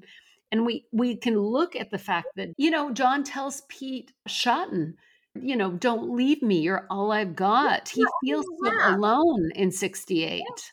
Like John in 71 says that Paul was the closest person to him, had always been, except for Yoko. And he doesn't think Paul is around at that point, you know? Yeah. Um, my favorite thing that I took away from the book, which we kind of touched on at the beginning, was I just loved the way that Salewicz portrayed John and Paul. I thought it was a lovely portrayal of their relationship and their interactions. And I didn't think there was anybody trying, you know, he's the bad guy, he's the bad guy. Yeah, yeah, yeah. You Well, know? I agree. I love that about Salewicz too, is that he really likes John too. And I think he actually gets John quite well. I think he does too. I think he understands, he kind of refers to it as John being the softer, kind of the more feminine side in their Yeah. relationship. Yep. I think it's hard to see that on the surface. Like if you're just a surface level Beatles fan and you just watch them on stage and you see John like grounded there with his guitar. Yes, yes, yes. In his macho fronting pose. Yeah. You know, he's got his legs spread apart and he can't see and he's He- like, squinting. He's kind of got that, that stance. he's like looking around. Is Paul there? Is George there? Yeah. And you know, if you're just like a fan looking at that, I can see how maybe you would think, okay, like the way John stands there, maybe he's a tough guy who has his life together, but Right. he's not. Um, Which he told us, by the way, in the 70s. He He was like, told "Yeah, us- that was me. I had my, what did he call it? What were the two sides? Well, there was the velvet feminine side is Oscar Wilde. Was the other Wilde. Marlon Brando? Yes, the other was Marlon Brando. So Yeah. we talked about McCartney having two sides. Well, those are John's two sides. And I think Yeah. so often people see the Marlon Brando side, but John is saying there's the soft feminine Oscar Wilde side. He tells us that like a lot, you know, He like tell us that a lot. I know, but I think that men don't like it or something. Or the 70s men didn't like it. yeah, Whatever. But he tells us that a lot. And that's something that Salewicz picked up on. he did. was John's maternal, nurturing, feminine energy, which I loved because sure, John has a masculine energy. We know about that. Mhm. But he also has this side, and that's really important because, as we talked about, Paul kind of needs that. Right. And and I appreciated that Salewicz talked about it. Like he's still a strong character. He just has a gentleness and a vulnerability to him that Paul is able to see and that Paul admires. And that's part of their bond. Right. I mean, I would argue that the stronger you are, the more gentle you can be, you know? So Yeah. I don't ever see a nurturing, you know, gentleness as being a weakness, but but yeah, I mean, I think it's interesting to note that McCartney biographers in in general tend to really like and respect Lennon. Mhm. I can't think of any McCartney biography where they either write off John or are negative about John. Maybe there's one, but I, I can't think of any. Whereas there's a lot of Lennon biographies where they don't respect McCartney and they write off their relationship. Mhm. And I just, there's something underneath that and Mhm. it's a problem because both can't be true. You know, John and Paul can't just be close in Paul's world. Either they were close Mhm. and that's the situation, or they weren't, you know?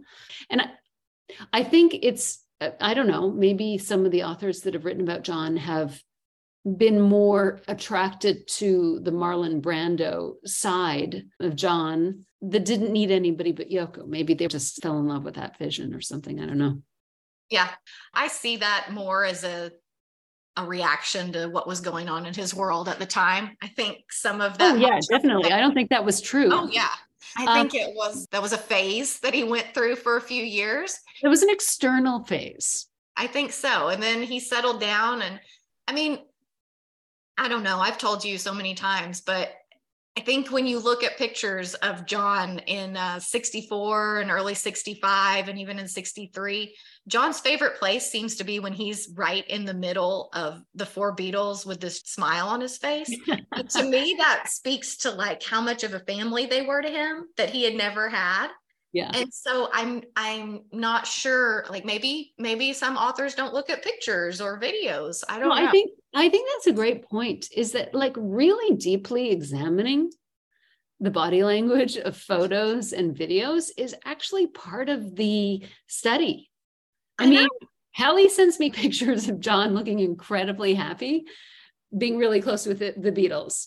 he looks calm and the more you dig stories come out where I think it was 1965 and they had finished a tour and John was like I've got this new film projector and we can watch films all night. So he's trying to get everybody back over, you to know, move in with him, basically. yeah to move in after they just got home from tour like i don't know how how their closeness gets lost when they tell you it's there and there's stories that it's there but Well, and that that's you know, it, it's the predominance of Lennon remembers. like honestly, John. Lennon probably gave a thousand interviews in his life. Why does this one overshadow everything? I know it was a deep, long interview that was published into a book, but the St. Regis is just as compelling. Yeah. And it's there for us. The the Playboy interviews, the Cleave, like there's so many interviews. I know.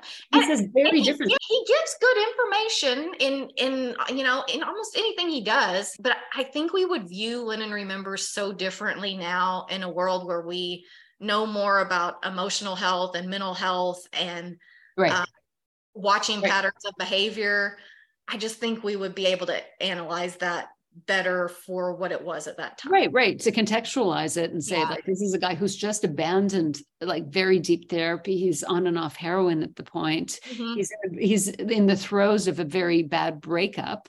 mhm. we know he's had mood swings his entire life so we already know that that's there for that to have been taken for like the gospel truth is just so unfortunate I know. but that's what you're here for That's what well, you're here for too. okay i'm trying to find any of my good john and paul quotes there was some good ones from sam leach Sam Leach's were great. He was a great source. Oh my goodness, they were really good. Okay, so this was one of them. There was something strong, resilient, and durable about Paul. He acted as an anchor for John's indiscipline and barnstorming impatience, and as an antidote to his angry air of badly secreted pain.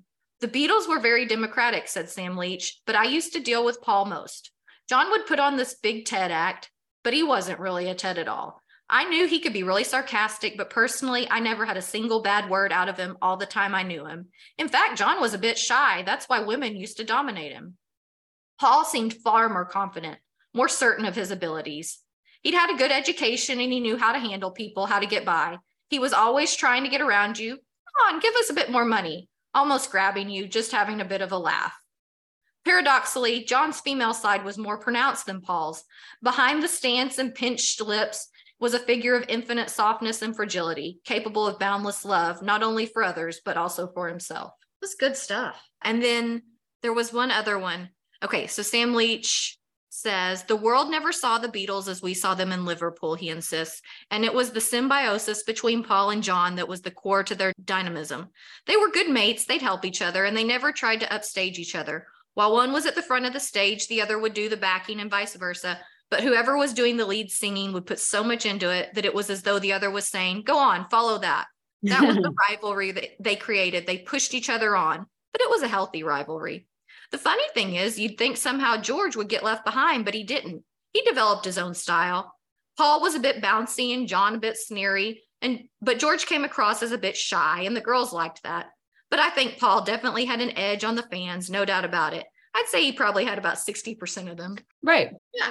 Sounds about right. Uh, I'll do that. yeah, I, I love that symbiosis, the idea of like that they were in this dance as we discussed at the beginning, Yeah. you know, and and that it was fun for them. I think it was Pete Best who talked about that, how he would sit and watch, and that was his description too, is that they were always there was a fun in it, like outdo that, and they kind of liked it when the the person managed to outdo them and because it would make them step up their game but then his point was that it didn't end on the stage when they left in life they continued this which Yes. a bit And- insane and for anyone else who was not them I know. And Pete Best said this, and I think even Salewicz, somebody in his book commented on this, like how funny Paul could be. yeah He was just as sarcastic and could have that cutting humor and that wit. And, you know, he was just as quick. And he and John would just give it back to each other all night after they left the stage. I think people missed that they found each other funny. yeah exactly. I mean i don't know how they could. Also you know in paul's role as i don't think paul's a true pr guy but i think he was the one that was actually willing to communicate information to the press. Like he was kind of the mature one of the group that was like okay that was a lot of jokes. Now i'm going to tell you real information. But that kind of gave him a more serious air probably because in that mode he knows his job is actually to communicate properly you know Right. Yeah. i think he he probably felt too responsible to be just silly all the time Yeah. I know. I think that responsibility, that's like a big, that's a big part of him is like, okay, now we've had enough fun. We got to get serious for a few minutes. yeah. we were just talking about this before but if you listen to like the chatter from rubber soul you know you can hear them john and paul they think each other are hilarious they're so hyped up on each other They just impress each other so much. I don't like think they're they- only they're only playing for each other I don't think they think anyone's as funny as them, as smart as them, as talented as them, as quick as them. They, don't. I mean, they were both pretty incredible. So they weren't exactly wrong. I mean, George and Ringo are incredible too, but I mean, outside of that group, John and Paul are pretty extraordinary, you know? I know, I know. And I've told you this before. I love that George and Ringo kind of gave them space to be. I do too. I do too. Obviously, it wouldn't have uh, worked if George would have had a problem with it from the start. Right. But it's just like, uh, you know, he had the ability to just do his own thing like the, the infinite wisdom of george just to step back and just be like you guys do you i'm going to do me Mhm. Yeah, I think that's part of the magic is if it had been not Ringo or not George, and you had had somebody kind of trying to weasel into that John Paul relationship, it just I don't think it could have worked. no But, it wouldn't have worked but paul and john would have pushed them out yeah. basically you know basically that's what would have happened nobody could exist between them and that's the problem with jane and yoko and and Yoko. yeah I know. Yeah, there was a few. I'm looking through my notes. So you've got me excited about quotes now. There was a few things that I actually like that I just want to build on. I flagged this in my discussion with Salewicz, but he did talk about how funny Paul was. And that was like one of the defining characteristics. Like he was always respected by the other boys. He was the person always ready with a witty comment. He would make all of his mates and peers collapse with laughter at the sotto voce remark rather than public one. Paul was eminently likable, charming, always armed with ready quips, but not impertinent. And Paul stood out as a bright lad, but a cheeky lad. It was much more than just the proverbial Liverpudlian wit. Intellectually, Paul was in a completely different world. He was a phenomenally bright lad and still is, just so alert and sharp. And he's just still the same guy. Paul's bringing a lot of these same elements to the table as John. Right. He doesn't always get it. You know, that it's kind of like we want to pull John and Paul apart. So John gets to be the funny, smart, witty one. Paul gets to be the nice, sensible one. But that's not true. Like that's what I liked about this book was that he looks at Paul as an individual, not as opposed to John. Mhm. And in this situation, Paul just was gregarious, vivacious, Mhm. funny, witty, cheeky in school. Mhm. You know, Life of the from- party. Everybody, they said not withdrawn at all. Here's another uh, quote. He was a born leader, so gregarious, so popular. And leadership is something that came up a lot. This was something that somebody made a comment the other day in uh, in the One Sweet Dream Facebook group, and, and they said, John was a leader, Paul wasn't. And it's like, that's not true. You know, when you go into Paul's history, he was always seen as a leader, the head boy, you know, everybody saw him as a born leader. It's just that when he's matched with somebody like John, who yells louder and is a year and a half older, Mhm. that all of a sudden Paul has to approach leadership in a different way. And I think you almost needed somebody with the sophisticated interpersonal styles of McCartney to be able to hold his own with John while making John feel good. Mhm. You know, what a gift that is you know like what a gift that is to be able to have confidence in yourself that you know that some of the things that you have in mind are the things that would be best for the band and you kind of need to get your partner on board but you know they're very fragile and gentle so you've kind of you got to have this delicate balance to get things done and i think that's such a gift because i don't know that anybody else could have had as much patience with john right, right. Paul has infinite patience as well as infinite cleverness when it comes to managing John. Mhm, he does. And I love that about him. I have seen Paul's SNL skit with Chris Farley. Mm. And then I saw another clip where he was, uh, I think it was in the 90s, he was doing an interview with Conan O'Brien. And when Paul is just kind of in that deadpan, like Liverpudlian mood, he's so funny. It's like office awkwardly funny. And I love right, right, right.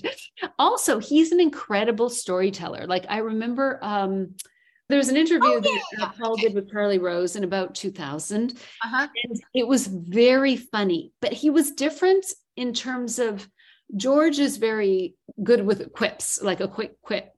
Uh-huh. John is funny and can be so silly. Uh-huh. Whereas McCartney is a very funny storyteller. Like it was really, he's a really incredible interview, actually. But I remember just being thinking at that time, like that's his humor, is he's a warm, funny storyteller. Yeah. Oh, and I think that's another thing that has gotten, I think that's, his humor's gotten lost, especially maybe in like the last 20 years or so. I don't know. I think maybe as he's gotten older and he's kind of told the same stories, people start to think he's kind of corny, like his sense of Yeah, humor. well, he is. And I don't think he was dork. Yeah, yeah, yeah, yeah. You're right. Think We're- pretty we're- suave and smooth with his words. Oh, absolutely. Eh, That's how I imagine Paul with women is like everyone comments how smooth Paul was, how smooth with women in a way that John wasn't. Right. He was not always grand dude. I like Grand Dude, but eh, in some ways it's eh, sometimes I wish Paul would step up into probably the more complex older person that he probably is. Yeah. But here's the quote. I'm just looking at my page right here. Paul is a very complex person. People feel that it was John who was the complex Beatle. But in the first place, Paul had this extraordinary dualism. At any given moment, he could be so easygoing and so casual. Yet there was also this toughness. He would hold the class entranced. He was a born leader, so gregarious, so popular. And he had this extraordinary faith in his own star. Yet at the same time, he had an ironic detachment from what was going on. He was able to view it all dispassionately. I think something that comes from his sheer intelligence, for he was very bright. Irony is an elusive gift, quite rare, particularly when it is so self deprecating, but he could be as sardonic as John Lennon. I remember this from when he was holding forth in class. He could deliver the sardonic, the devastating comment, even at that age. But because he was such a decent bloke, he wouldn't cultivate this. He wouldn't make a thing of it as John Lennon would. Lennon loved hurting people and stirring them up. Paul could do all that too. Everything that John said, he could have said, but he didn't. Um, This this line here, he could deliver the sardonic, the devastating comment even at that age, but because he was such a decent bloke, he wouldn't cultivate this. I wanted to pick up on that idea because it is an important point to to Paul. You know, right now Paul talks about John being soft, and a lot of people talk about that. That like, well, actually, under his hard exterior, John was very soft and loving and had a heart of gold. And you know, so it's sort of like, well, Paul was actually the asshole tough one, and John was the soft, you know, sweet, loving one. But I think that a separate idea is Paul is a decent, kind person. He maybe wasn't as uh, openly vulnerable in the way that John is, in the way that makes John very, very attractive. But I think Paul is a decent person. And that is what um, held him back from really being awful in the breakup. Like there's this sense, I've read many an article or book that says that, you know, Paul shouldn't have started a war with John because he couldn't equal John in terms of wit or toughness. And it's kind of like, no, it was that Paul wasn't willing to go for the jugular in the way that John is. And I believe John is because of all the hurt and woundedness from his childhood. Like there's a reason John hurts people because he gets so hurt himself. Whereas Yeah. Paul is a bit more restrained because he does come from a nice, kind family. I think his basic nature, from what I can tell, is that way. I think Salewicz assumes Paul is a decent person. Like you kind of get that theme throughout the book, and it's important. No, I agree. I mean, it, it may be like, duh, of course, you know, like Pa- Paul is nice. There's no big surprise there. But I think like the baseline assumption sometimes gets forgotten that Paul is probably fairly kind. As Stella McCartney said, somebody said that she was nice and kind or something. And she was like, well, of course I would be. My parents are that way. And that's just one of the tenets of him, you know? Well, I mean, I'm, so- I'm thinking just like in the 60s, just his goodness and kindness, like as the 60s went on to help other artists, like willingness. I mean, not just like write a song for them, but actually go in there and help them arrange it and produce it and, you know, get a hit with it. Um, Yeah. Definitely something that was a strength of his. But that's a very unselfish thing to do. Yeah, and I, I think that in some ways Paul was they were all egomaniacs. But I think underneath that is a decent, kind human being. And sometimes when there's so much suspicion around Paul, I think that the fandom kind of forgets that at his core, he's probably a nice person. Doesn't mean he can't be out of control and kind of bitchy and demanding and all that kind of thing. But I still think at his core, there is a uh, decency. A good guy. a good guy, yeah. Yeah, and you know, like the point that he makes in um, when he's talking about John and the breakup, and he said, part of me wanted to strike back, and then part of me is like, oh, that's John, that's my buddy. I didn't want to hurt him. I don't want to hurt Yoko now.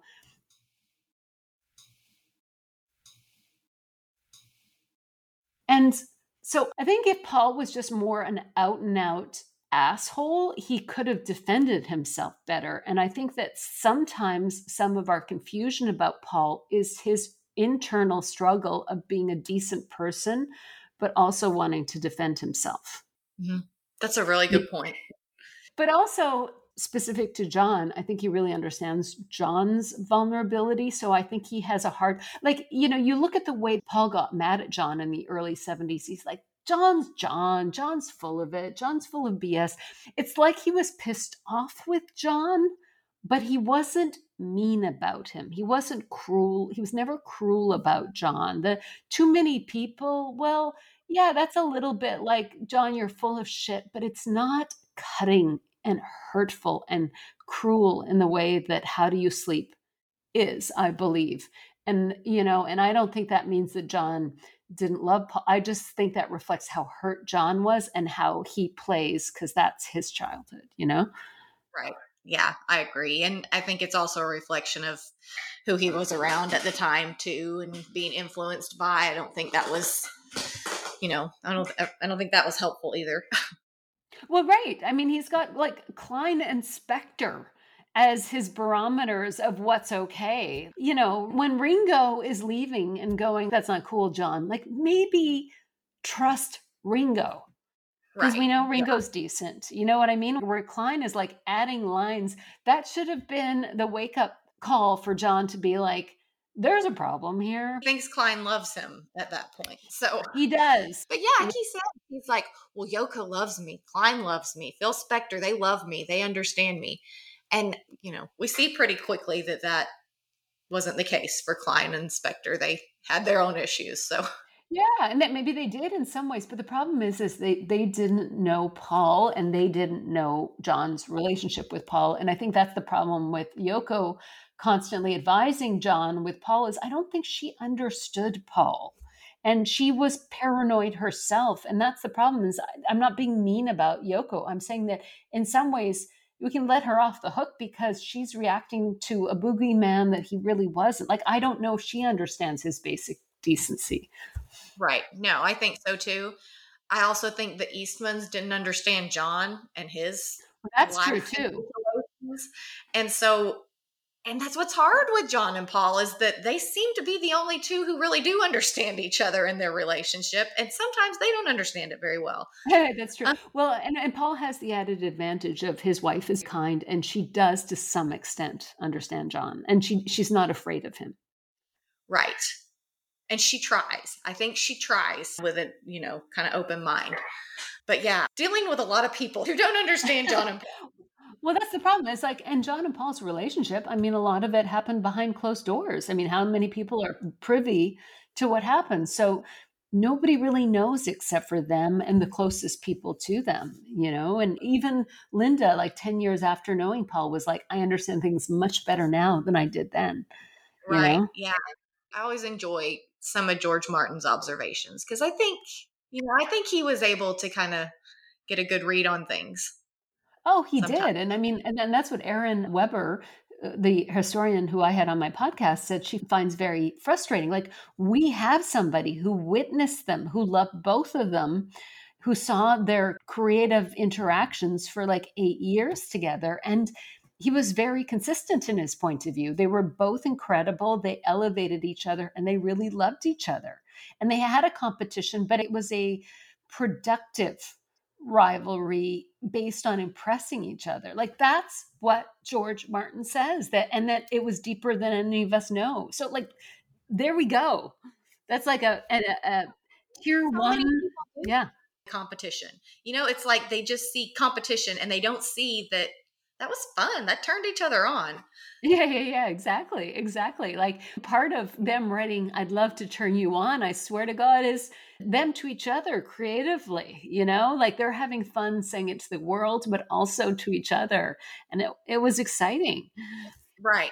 Yeah. I, I love to, I love George Martin's books and comments and interviews because I think he gets a good read on both of them. And I think he just had had time. He just had time to sit and watch them for hours and kind of see their reactions and how they talked to each other and how they treated each other and Yeah, and the interesting thing about George Martin is that he really loves, like, he seems to have been closer with Paul in the long run because Paul worked with him repeatedly, but I think he really loves and admires John too. I never got the sense that he loved John or admired John any less. Oh, I, I think he thinks John is brilliant. I mean, I think he's incredibly like amazed and impressed by him. And one thing one thing I think is interesting with George Martin is I think he's another like key person who has every right to kind of not have anything to do with John ever again because John said Yeah, yeah, hateful yeah. things and was really unkind when he was going through his angry phase. Um but I feel like George Martin was open for, you know, reconnection even before John passed. Like I think that they had communicated. So, you know, this I think there's this small group of people like Paul and Cyn and George Martin and maybe even May, but they kind of know the real guy. And, Yeah. you know, just gives me, that just makes me believe in his goodness. I think that these core people Absolutely. never gave up on him. Well, and also George Martin like got angry at him and and called him out on his bullshit in Lennon Remembers. Remember George remember George Martin? What does he say that he's like schizophrenic or something like that? He's like, well, I guess he's a schizophrenic because that's not what he wrote in the postcard he sent me. well, is that George Martin is saying that's so out of character. He's saying like that sounds crazy to me because that's so unaligned with anything that I ever experienced with John. And I agree. I think he adores John. And in some ways, he did his best work on John's songs. Like, I think I Am the Walrus, which is one of my favorites, is half George Martin. And Strawberry Fields Forever is like, you know, George Martin deserves a lot of credit on those songs. Right. Yeah, for sure. I don't mean to be diminishing John's contribution. I mean to be elevating their partnership in saying that. And also the additional point, which is And this idea that he was just nice, he was very complex. So, yes, he could be nice, but he could also be the most astute of them, the toughest and the shrewdest right from the start. There is this absurd oversimplification that it was John, the creative, complicated bloke, and Paul, the easygoing extrovert. No such thing. Paul is both, and a clever man to be able to wear two hats. And so that's kind of everything we were talking about. Now, th- this is a guy who sees all this in Paul. We could say the same for John. I don't want to Mhm. undermine John's complexity, but I like hearing somebody advocating for Paul's as well. Right. Yeah, for sure. And I think that that's kind of the takeaway from Paul a lot of the times is that he's nice and he's sweet, but a nice, happy person, that's great. But like he also wrote some devastatingly like heartbreaking and beautiful songs. Yeah. So, you know, there's pain in there behind so much of what he does, you know, just a melancholy nostalgia. And I think that's his mom. I think in large part, it's kind of his mom and kind of losing that childlike innocence at such a young age and not understanding why. And I think that kind of followed him into life. yeah. Um, but there was something I wanted to highlight a really beautiful comment from Salewicz about the connection with John, about their mothers. In Paul, he's talking about John. In Paul, he immediately detected somebody who understood. Though the quarrymen, particularly Pete Shotton, were close friends, rock and roll did not affect their lives with the same all consuming passion that it did John's. John even thought that Paul looked a bit like Elvis. The death of Julia brought the pair each privy to a secret shared by few of their contemporaries, even closer. Inexplicably, the women they each loved had been taken away from them, but oddly, this helped their music. From now on, an intriguing, mysterious melancholia lay at the back of everything they wrote and played, no matter how lively and up tempo. And Paul knew that someone finally understood his own suffering and loneliness. And, you know, that's really beautiful. That's something that Michael Penn and I discussed is that, especially with Paul, there's always this Mhm. sense of melancholy. And it's funny, they're, they're known as this joyful, funny group. And yet it's what makes them so enduring is that they have all of this range of emotion. I know. In your episode with Joshua Wolf Shenk, where you talked about when two creative people kind of have this meeting and they sense something in each other. And of course, like I'm sure they sense their love of music, and John sees how amazing a musician Paul is, and Paul sees that John is kind of off the cuff and just makes up words and is, you know, kind of spontaneous. But, you know, I wonder if pretty early on they both kind of just sensed that like kind of feeling of we're both sad and we see that, but we can help each other. Yes. Yes. I get you. Mhm. And they each had different sadnesses at that time when they met. You know, John's was being separated from his mother Uh-huh. versus, you know, Paul's. Right. And how much that would have bonded him to John in ways that I've never thought before, just from Paul's own neediness, you know, of I have to be around this person because they get me, you know? Yeah. I was thinking the other day, both of their firstborn children were named after their mothers. You know, isn't that Yeah. interesting? And Mary. Yeah. And you know, there was an interview that he talked about, I don't know, it was in the 70s or something, about how he told the group that they were going to call his daughter Mary. And they were like, Mary, that's boring, you know? And it was like, guys, have some sympathy. This is the name of his mother that he lost, you know? Yeah, I know. I remember reading that. I was surprised. I was kind of like, what? And just reading in this book about the behavior changes in Paul after he lost his mom. Yeah. I think it would have felt good to, to find somebody who who understood that same thing you were going through. Yeah.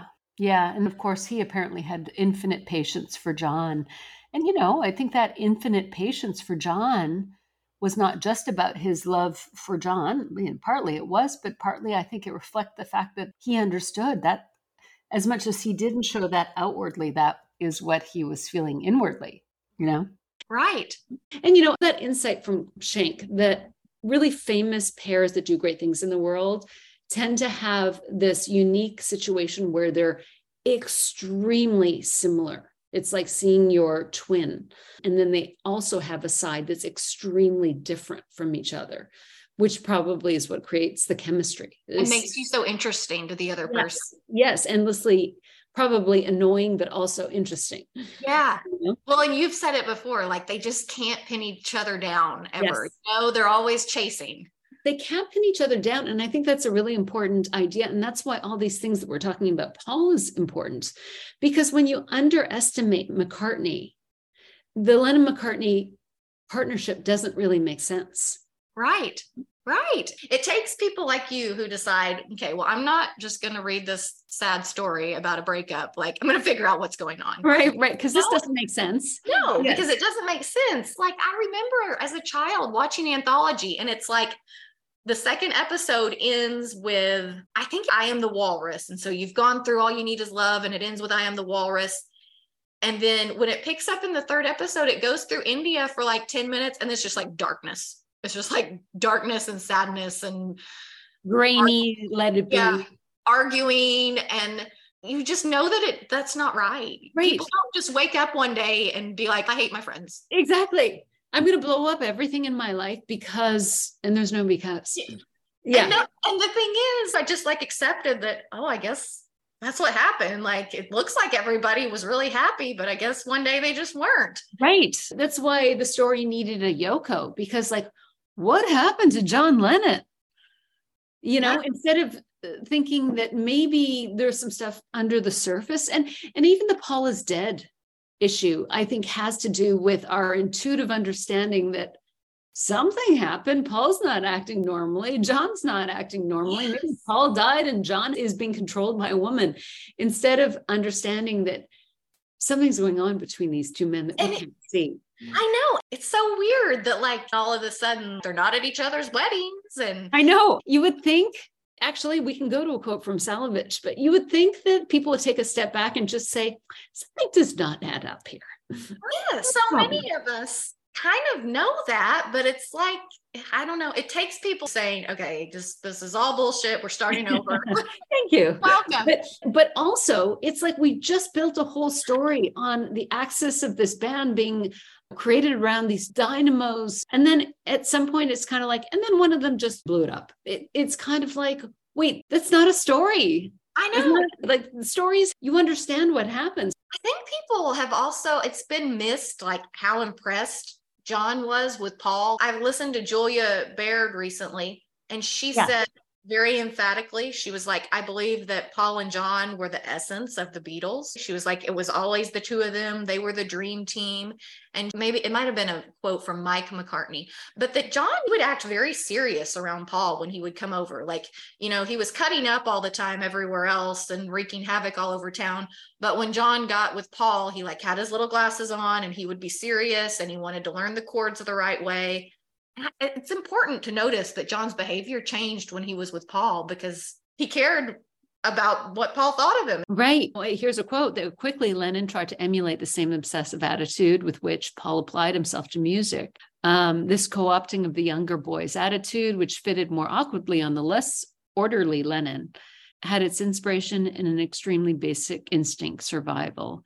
At the last moment, fate had thrown him a lifeline, Paul McCartney. Mm-hmm. But this idea of that, yes, he started to emulate that. And, you know, there's all the accounts of the quarrymen about how John would dress up when he knew Paul was going to be around. And, you know, there there's so many cute accounts of how changed John was by the meeting. I think we understand that Paul was too, but the quarrymen have all told their story. And you just get these wonderful, beautiful stories about how meaningful Paul was to John right from the start as well, on both sides, you know? Right. Yeah.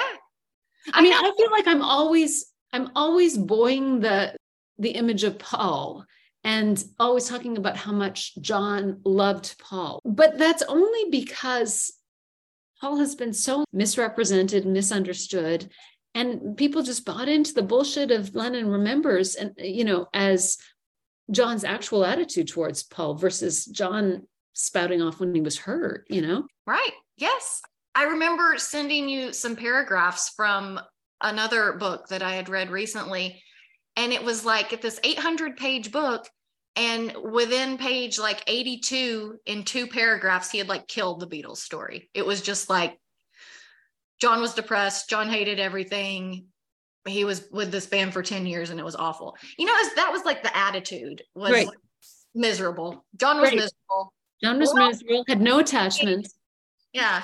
Hey, well, he wrote a lot of songs about all you need is love with a little help from my friends, with all his buddies. It's like they miss the feeling of community in the group. And I mean, yes, there was competition, but it was like competition to be collaborative. And, and I always talk about this, but I know you believe in it too. Is it's more to impress? Like that's the game, is to keep each other engaged and impressed. Right. There's no other audience that they care about.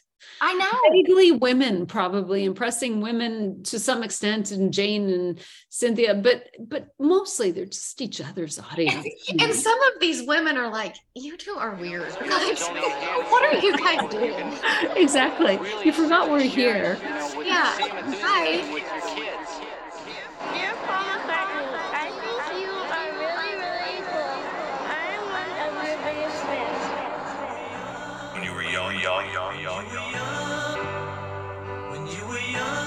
Was a kid.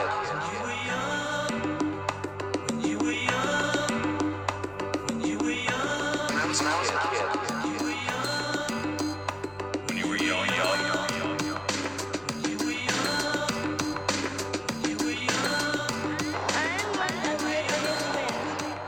there's two main messages that Salewicz promotes in my conversation in, in the book.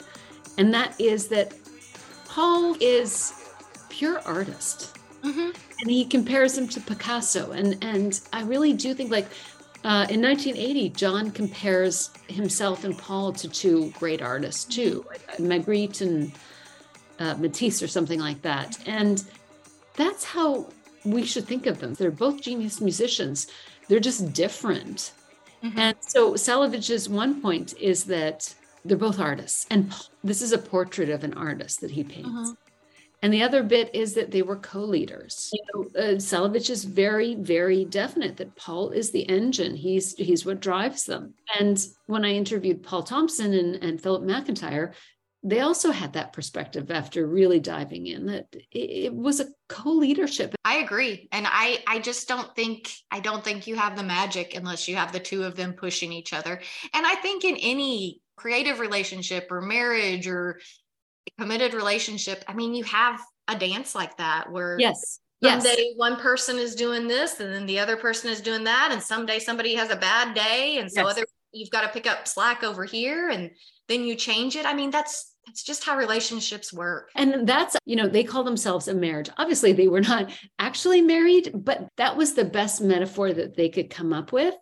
And that's the thing is there's no CEO of a No. marriage. Oh. And the band is a family. And yes, McCartney and Lennon might have been the driving force of it, mm-hmm. but that doesn't mean that that Harrison or Starr didn't have enough power to do mm-hmm. that, you know? And they all bought into the dream. You couldn't have done that if you had three people who said, Yeah, let's do the dream. And one person's like, No, thanks. Right, exactly. And because when Paul decides, I'm not into this dream with Klein anymore, it ends. It's over. It's over, you know? And so understanding this, uh, the co-leadership isn't the right word because I've just, as I've just said, it's not really, if it's a marriage, it's not about leadership. It's about participation, commitment, you know? Right. It's a, it's a fluid dance. Yeah. I mean, you know, Paul talked about, here's a quote from him from uh, when he was talking about the lyrics in 2021. He said, We grew up, and he's talking about John, uh, we grew up together. It's like walking up a staircase, and we've always been side by side on the staircase. I'm like a fan. I just remember how great it was to work with him and how great he was. And, you know, I think he never feels completely comfortable just putting it out there. He always flips because I think he knows it works better when he says, I'm a fan, you know. But his main point is here it's like walking up a staircase, and we've always been side by side on that staircase. He's making the point that they were equal, they were there together, they were going up together. And uh, I'm a fan is just a throwaway. Yeah. Yeah. Not the important part of the statement. unfortunately, that's the kind of thing people pay attention to. But I believe that Paul says things like that because he thinks it endears him to fans. Now, I also think he is legitimately, you know, he appreciates and, and adores John and is a fan of John in the way that John was a fan of Paul. But the way it's used right now, it makes it seem like it's an unequal relationship. But he's actually saying that they were equal, you know? Yes. It's like when Paul says he doesn't want to fight against the cult of Lennon anymore. You know, he doesn't want to be at war with them. He wants to be a fan. It's like he's just decided that it's easier to give in and position himself as a, a fan than be pitted in this zero sum game with John. And again, I believe that he is a fan of John in the way that a husband and wife are fans of each other. But it just sounds sounds awkward and I don't think that's the point he's making. He's a fan in the way that John calls Paul extraordinary. You know, they both view themselves that way. You know, obviously I, I I think their partnership and their relationship is legendary. I have a whole podcast about it. But I don't take that kind of stuff seriously. Yeah. Unfortunately, he has lots of little bits like that. I'm a fan. Yeah, it's it, it's almost a lack of confidence. Yeah. You know, he can't just say, "Look, we were equal." It was like we were on, you know, an equal staircase and we were going up it together. That's his. And it's like a little bit of insecurity saying, "I'm a fan." Yeah. But yeah, you you know, know, it is kind of the way the way he says it. It's like he starts off strong, and then you're right. It's like a little bit of insecurity creeps in, and so he adds a qualifier on there. Yeah, well, he sounds self con like he gets self conscious, and you can hear in this interview when he's talking to Salewicz, like he's very aware of being attacked, and that's why when I get so annoyed with Paul about the way he speaks, I also have to remember that he's been attacked. Like there's a reason why he went to Wenner and was like, "I don't want to be at war anymore with the cult of Lennon," because he's been attacked for 50 years and and diminished because of that, you know. But I wish at this point he was just like, fuck it. Sometimes he is. He's like, You don't know John. I know John. But most of the I time, know. I love it when he's like that. I love it when he when he gets assertive. Me too. Me too. But you know, one of the things that I was thinking about is that, like, so Paul talks about the fact that they were equal, and um, John was consistent with this in the 60s as well, um, and in the 70s.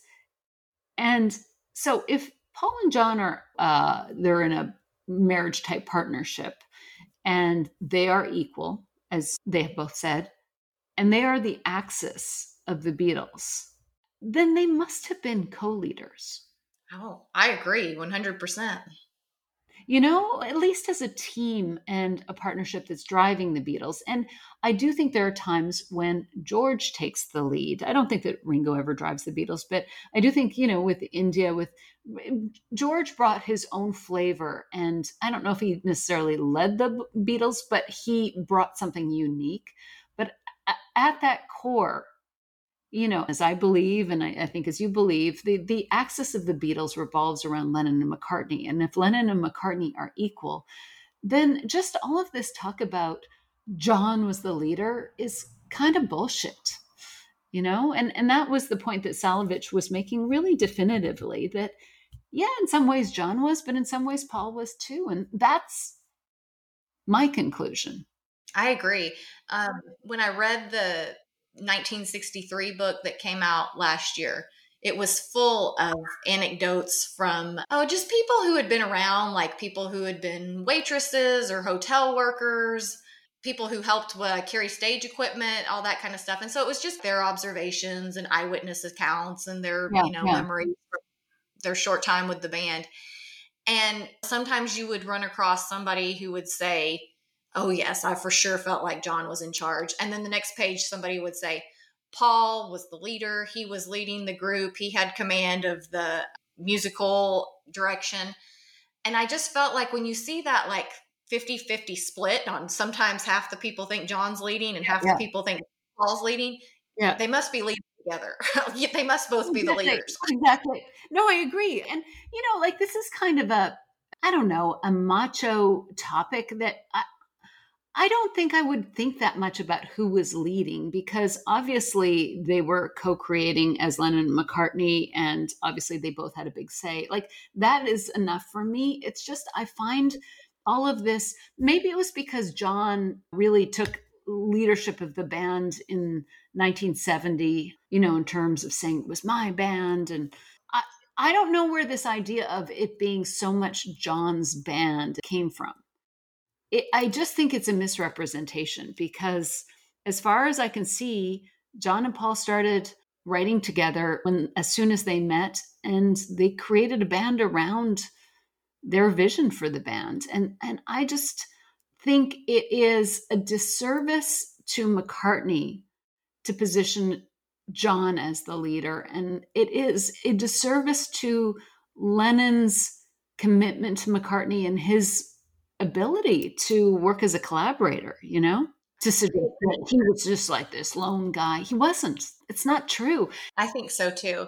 And and I agree with you. I think it undermines John's lovely personality traits to It think does. that It does. that the fact that he could be generous, he could share. It sort of undermines his admiration for McCartney too. The the fact that he was willing to be led by McCartney sometimes and he was willing to lead sometimes. And you can see this in Get Back. Like they're just always locked in looking at each other, gauging and you know, that's their story. None of this leadership bullshit, you know? Sure. I think it undermines his admiration of McCartney, but I just think it's so important that John could trust McCartney. John wasn't someone who was very trusting of others. I think that's where that defensiveness, you know, comes in. I think that he keeps people away. He doesn't let people in, and so he does his tough guy act to kind of keep people at bay.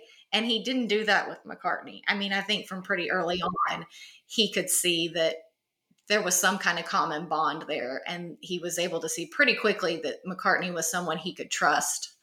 Yeah, that's interesting because um, when I had this exchange with Barry Miles, he talked about the fact that John was very, very defensive. Like he said, he found John very hard to deal with.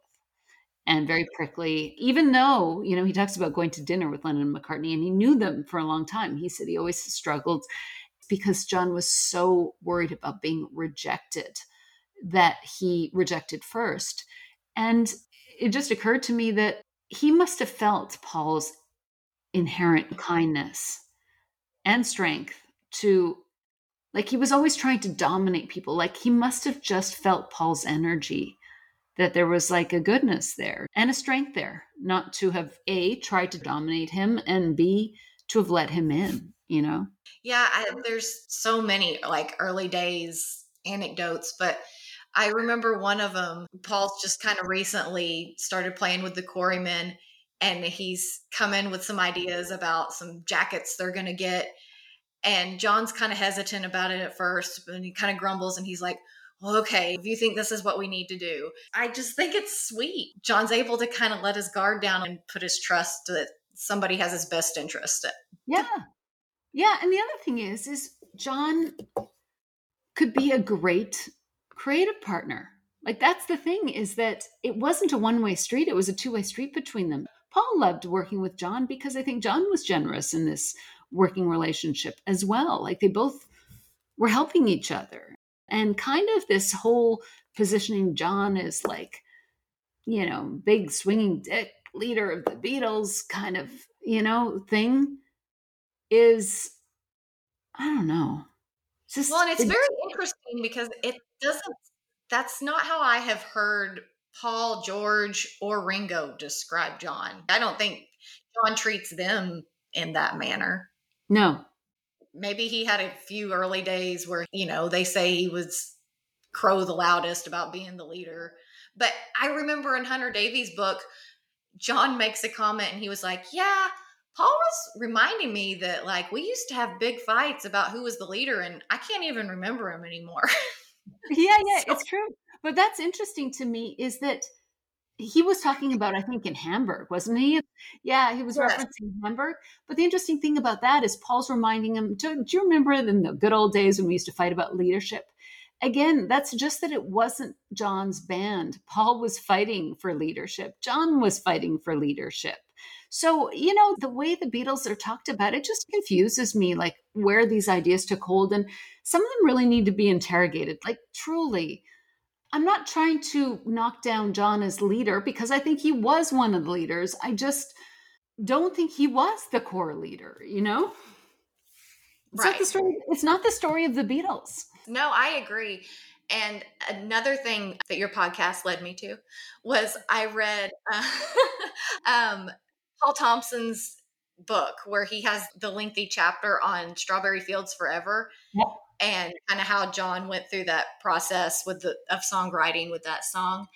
But when I read that, I just really thought to myself, I wish this was the kind of thing we celebrated about John instead of, you know, he was angry and he was tough and put them in their place and what he said goes which doesn't make sense with anything anybody around says who actually experienced him but paul thompson's book he really celebrated john as a collaborator as someone who was very open to letting people into his work and letting people critique his work and shape his work and i was like i mean that's part of the beauty of him you know Well, that's that's, part of what great- Paul loves about him.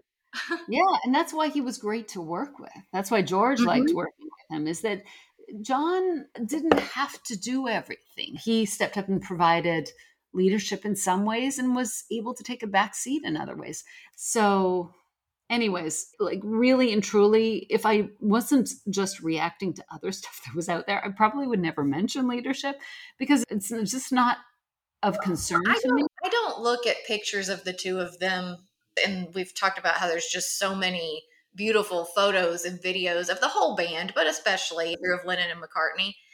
And I don't get the impression that they're like looking at each other and laughing all the time and saying, "Oh, I'm the leader. I'm the leader." They don't look at each other like they're fighting over who's the boss. Right, right. Like, how many people out there look at their marriage and think, I'm the leader? I mean, it's just a silly construct. It You know, Have is. you, have you ever looked at your best friend and thought, I'm definitely the leader of this this friendship. I mean, it's bullshit and it's ridiculous. It's stupid. But, you know, in 1967, when Paul is supposedly usurping John's leadership role or whatever, I mean, have you ever seen someone like look as sweetly at each other as both of those men look at each other? I mean, it's that's where more work needs to be done to pull apart what actually happened versus the framing of it later when they were in the throes of a divorce, you know? right. Yes. Like, don't, don't Yes. just giving bullshit excuses for the fact that Paul was doing a lot of stuff. Like, you know, Salewicz's point is they were both leaders in different ways in terms of driving the band. And he thinks Paul is a big engine of driving the band, as Paul Thompson said that as well, you know? And that's just in terms of ambition and activity. You know, um, Salewicz talked about masculine and feminine energy. And the masculine energy is really the forward momentum, pushing forward drive, whereas the feminine energy is more creative and nurturing. And I think they both have that. But his point was that Paul was more the masculine energy, John was more the feminine. And I, I probably would agree with that. I mean, they can switch roles. I think they did switch roles. Oh, yeah. But I think traditionally, their images would suggest the opposite, you know? Right. Yes, for sure. Yeah, I always feel like there's two of the forces at play in the Beatles that keep them moving is like Paul's need for progress and at the same time John's always keeping them together as a family. And that's kind of what just keeps them close and at the top. Yeah, like Paul's pushing them onwards, and then sometimes John takes leaps into really unusual places. Like, you know, uh, Tomorrow Never Knows.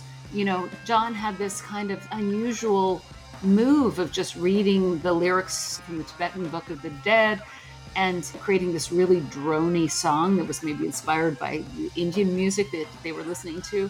You know, but he brought something out of left field. And then, you know, Paul and George and Ringo were able to help him knock it out of the park. So they, they complemented each other in that way. I think John liked to do unconventional, while Paul was always pushing them onwards. But then again, you know what? Even though Paul claims to be the more conventional one, when it comes to his music, he could be every bit as freaky, crazy, experimental as John, and sometimes more so. That's the thing about two such tremendous artists is you just can't pin them down. And, you know, trying to give them these labels is pretty well useless because they're both just magic.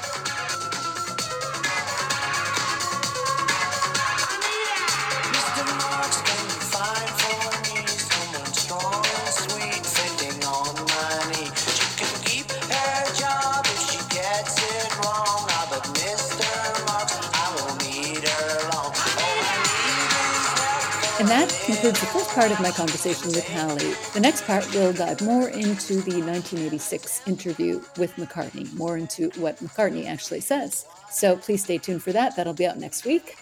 And um, thank you for listening. If you're enjoying the podcast, please consider giving the podcast a five star rating or review, or consider joining the Patreon group, which is patreon.com forward slash one sweet dream. I'd love to have you as part of the community, and uh, I really appreciate any and all support for the podcast. So thank you. We'll be back soon with part two. Thanks for listening. Take care. Bye, everyone.